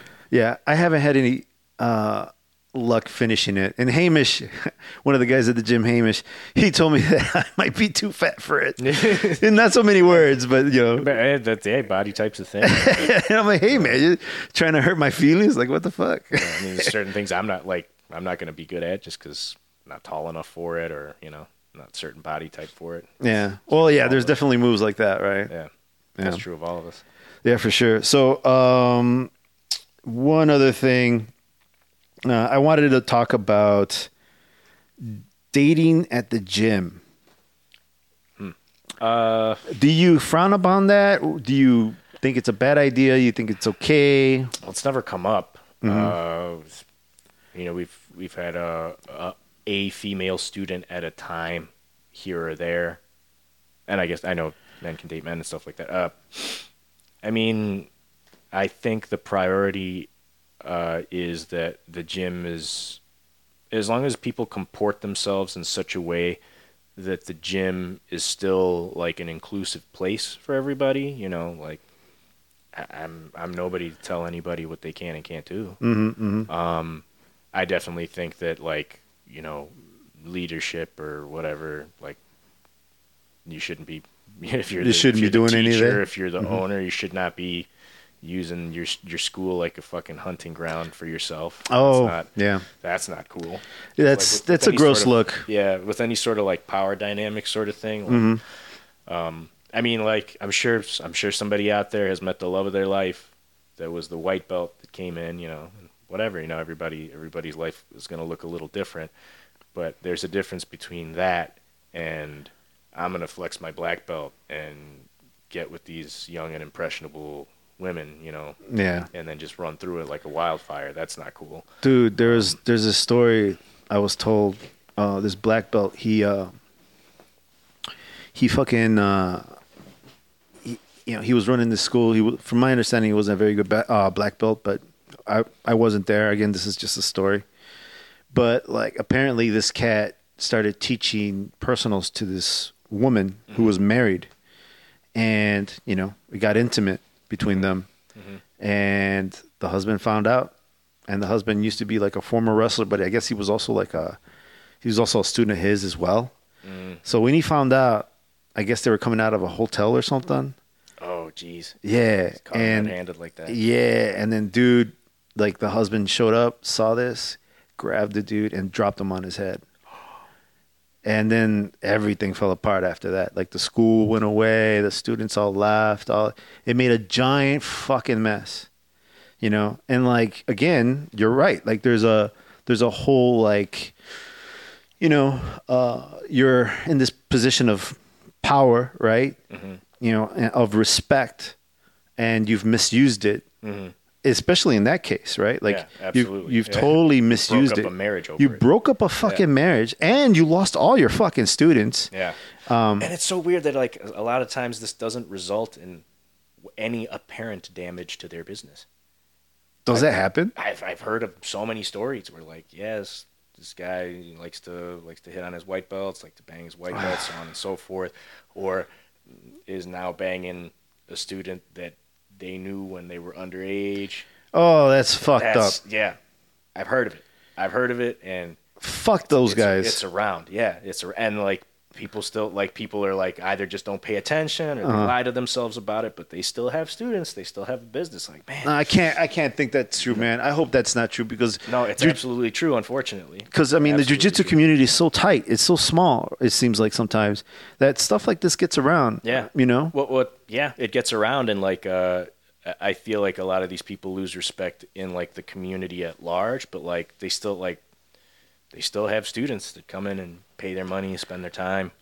You know, I think that it, it might be the start of their demise, but it doesn't always kill kill it immediately. Jesus like like the fight sport stuff. Yeah. You know, like all all the time you see Cyborg post this or that, you know, get celebrated for this or that, and I don't know if he himself, you know, uh, but he's definitely been an accomplice to like these strange situations. you know. Oh, I think I know what you're talking about. accessory and accomplice to like a lot of these weirder. You know. Situations. Yeah, Yeah. yeah. Um, Yeah, I've heard some stories and about then that. locally too. Uh, no need to, to, to get into super details right, uh, right now over the pod, but uh, yeah, it's definitely a thing, and it doesn't always tank their business. People just like they That- kind of ignore it, or like That doesn't seem right. no, it's absolutely not right. Um, But The fuck? Yeah, dude, humans are scum, man. Yeah, they are, Any- man. Anybody gets a little bit of a little bit of power, a little bit of influence. There's always a And they misuse it. yeah. There's always people that are trying to misuse it, trying to you know. That's uh, it's unfortunate. That's really fucking too bad. Yeah. Because I mean, I mean, especially like, like I have such a a love for martial arts and for the jujitsu, and to hear to hear that like in my head, I think, oh well, these guys will get theirs, right?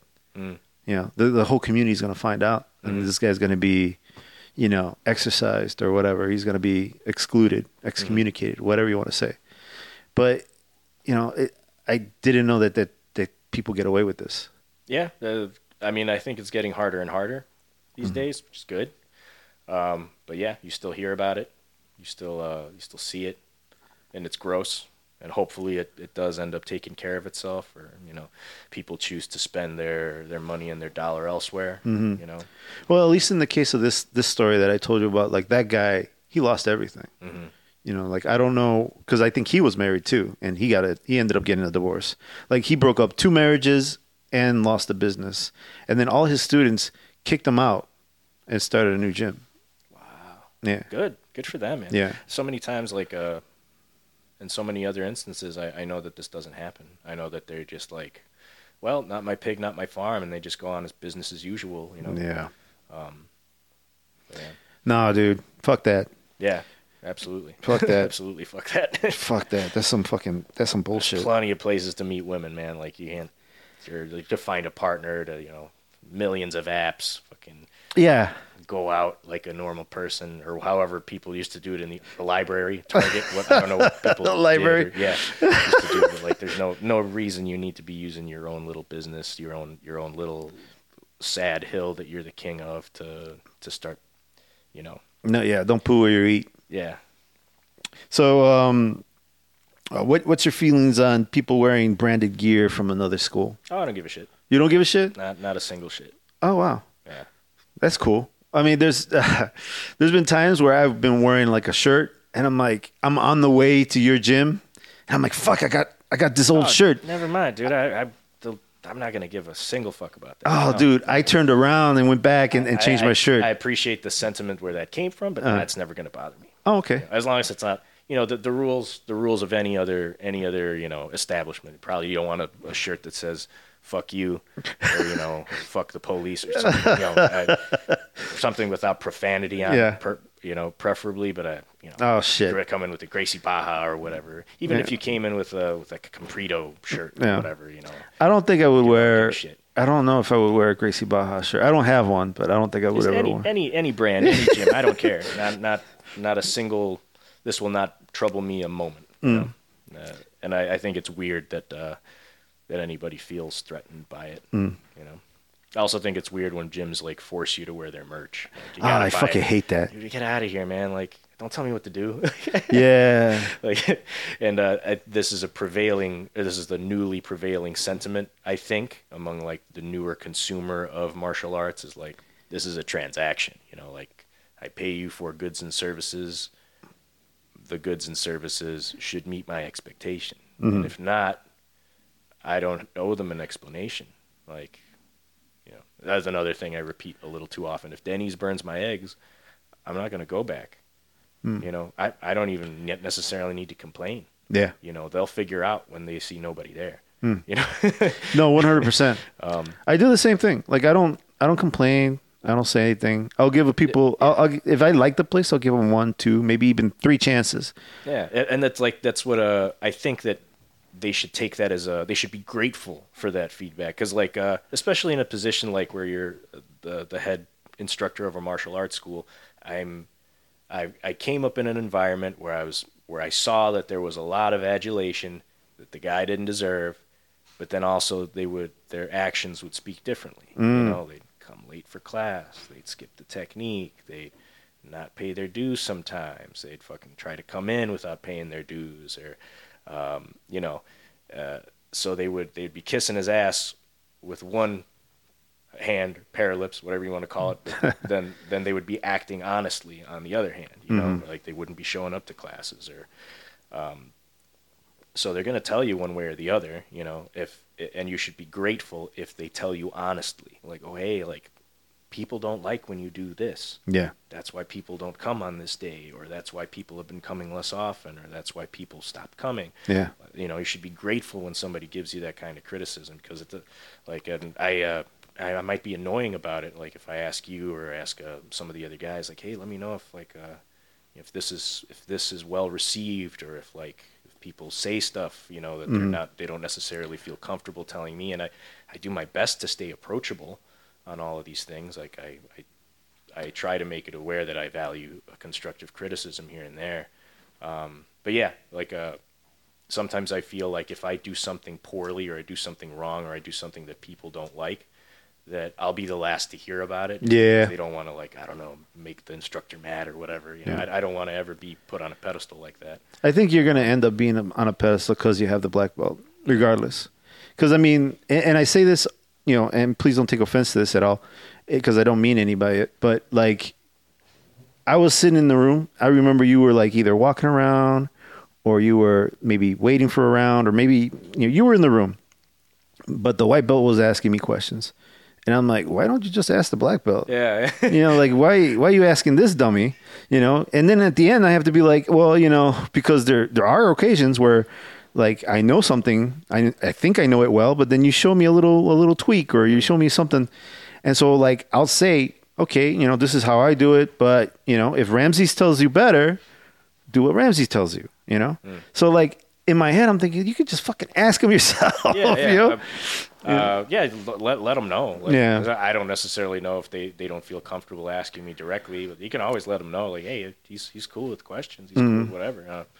Uh, I think I think it, it's it's the black belt. You know, it's just like it puts this weird little fucking force field aura thing on you. Yeah. And then they're like, I didn't ask for that, you know? I don't I don't want to ask the black belt because he, you know, you know, I'm gonna look stupid. You know. yeah. you know, who knows? I, I I don't want that ever, you know. Yeah. Um, same with Jeff. Jeff doesn't doesn't want that ever. Like my teacher, he, you know, and it's so funny because like Jeff's a wonderful person, um, and like I'd hang out with him. You know, I I would uh, obviously I train with him, um, but like uh, he is basically just a normal person, Yeah. and because all of these other knuckleheads have like dug a hole and then set the bar there. Yeah. You know, just just being a normal dude. You know, baseline level of respect for people. Like, oh, oh shit, he is he is awesome. Like, Wow, look at this guy. He doesn't sleep with his students. Yeah, he takes a shower. He knows how to tie his belt. you know, he remembers my name. like that's like the, the gold standard. yeah. he doesn't smell. Wow, he's so special. yeah, yeah. It's, it's funny. It's great, dude. I'll always Yeah. have a job because the its last several generations, you know, tanked the expectation. Um, but uh, yeah. just you know, And you're talking about Jeff Seraphin, right? yes, Yeah, just in case uh, the students are wondering, or not the students, but the listeners are, are wondering who it is. yeah, Jeff Sarah. He's awesome, dude. Aw- awesome jujitsu player and an awesome human being. I'm super glad that I found uh, found that group. Yeah. You know, aside from the group that we made here, it's a bunch of awesome people. You know, for a long time, it felt like uh, homeless in a sense. Oh, really? Yeah, a little bit.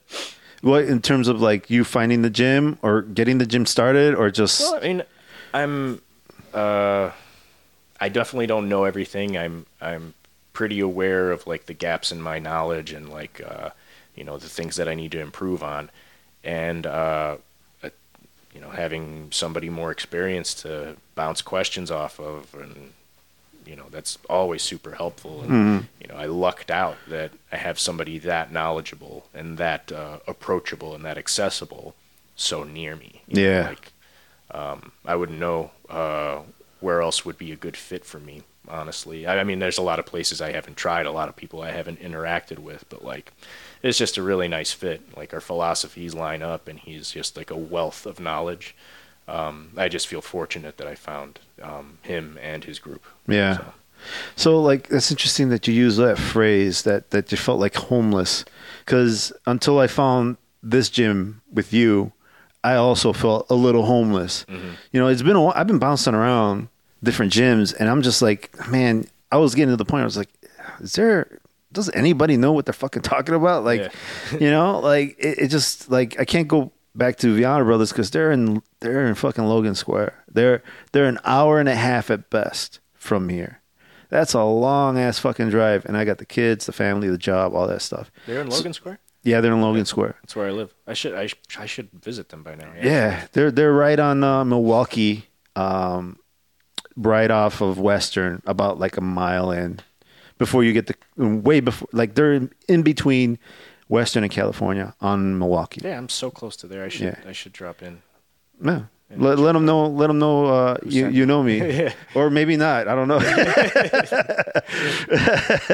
uh, but yeah, but like, uh, but those those guys, those guys were great. And to leave that place and then bounce around and then try to look for a place for a minute there, there was because there were like sprints of like six months or three months or whatever where there I didn't have a place to train, and it was like I was like fuck, I felt so disconnected. Mm-hmm. And then like at one point we made a, I made a bunch of friends. We had we had this gym right here, but like it was right on you know it was right real close. That gym folded. Everybody went their separate ways. It's like I lost all my friends all at once. Yeah. And so I was like bouncing around. I couldn't find a place to stay at. I met a lot of great people on, on the way. One thing that people seem to do right, especially in this area, is to keep the culture healthy. You mm. know, they keep they keep all the assholes out. I appreciate that, especially you know knowing how many jerks you can get in the gym. But I wasn't finding the instruction I was looking for, and I was fucking. I was like, "Fuck!" I was getting. It was weird. I was just like, "Am I depressed? Like, what the fuck is wrong with me?" Yeah. Like, because I mean, I don't know what depression looks like, and I don't.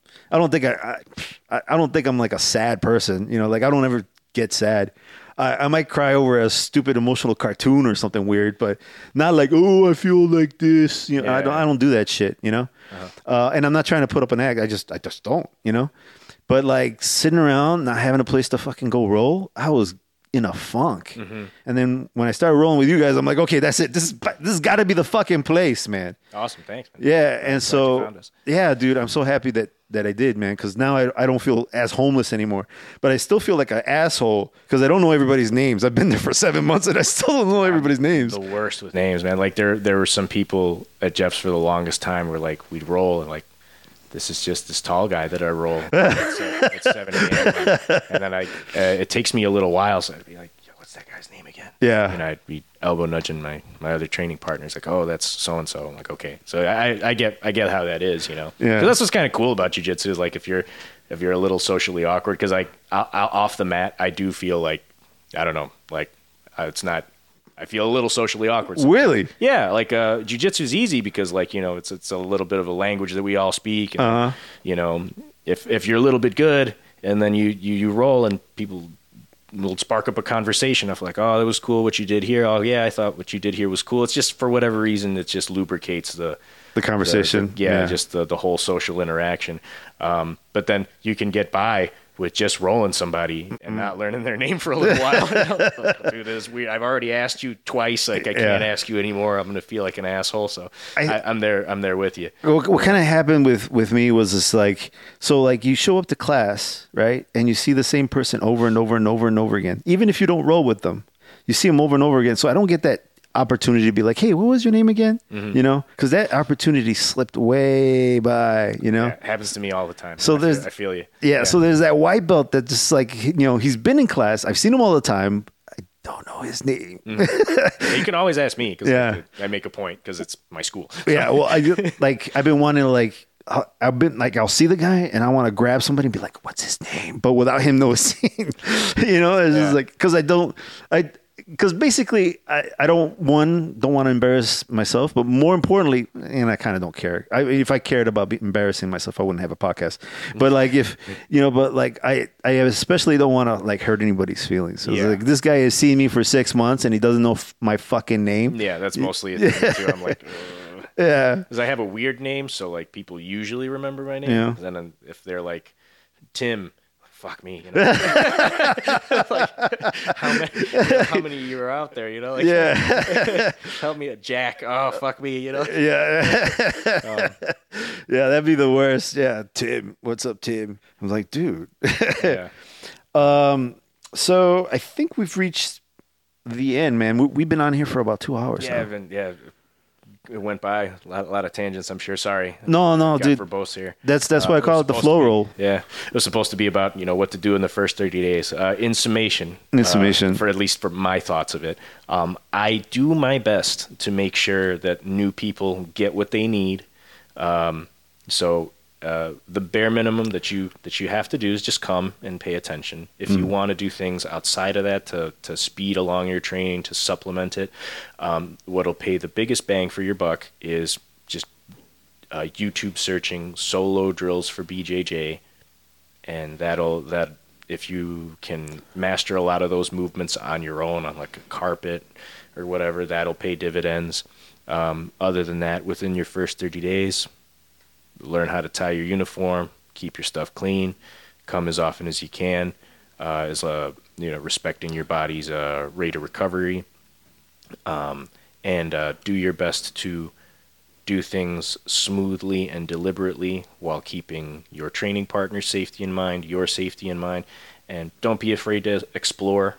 Um, I can tell you the goals of most of the basic positions pretty quickly as long as you can remember those. You know, how you get to those goals is what the beauty of the art is all about.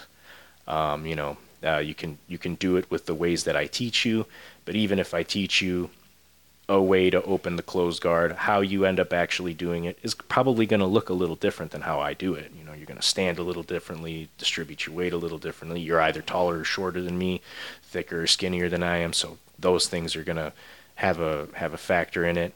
Um, probably the most you know woo woo proverb I could I could hit you with is uh, all techniques that I show in class, or all techniques really, are just sort of a vehicle for the concepts. And whether you apply a technique as I prescribed it, it- cool. Maybe you will, and maybe you won't. Most likely you won't. Most likely it's going to look a little different. Um, just try to pick up the the concepts behind the technique, you know. Um, and yeah, I'm not, I'm not sure I have too much more to say on that, other than Yeah. show up, you know. Uh, Shower, cut your toenails. There you go. Oh yeah. Oh, t- nails. Yeah. Trim those nails, please. I have really flimsy nails, so even if mine are a tiny bit long, it's mostly just affecting me. They'll bend back, but some people got like claws. Dude. keep yeah, keep the toenails trimmed. Yes. Don't smell, please. Oh yeah, don't smell. Yeah. Cool. Well, uh, thanks so much, Ramses, for coming on. No, thanks Uh, for having me. This is Edgar OtraVez with my special guest, uh, Ramses Bugarin from Living Art Jiu Jitsu here in Willowbrook. Uh, thanks so much for listening. We'll catch you next time. The music you're listening to is titled El Helado by Don Bacilon. You can find that over at Epidemic Sound. And if you're a content creator like myself, Epidemic Sound is the place for you. They have a wide variety of music. Make sure you check it out. And when you do, make sure you use my referral link in the description.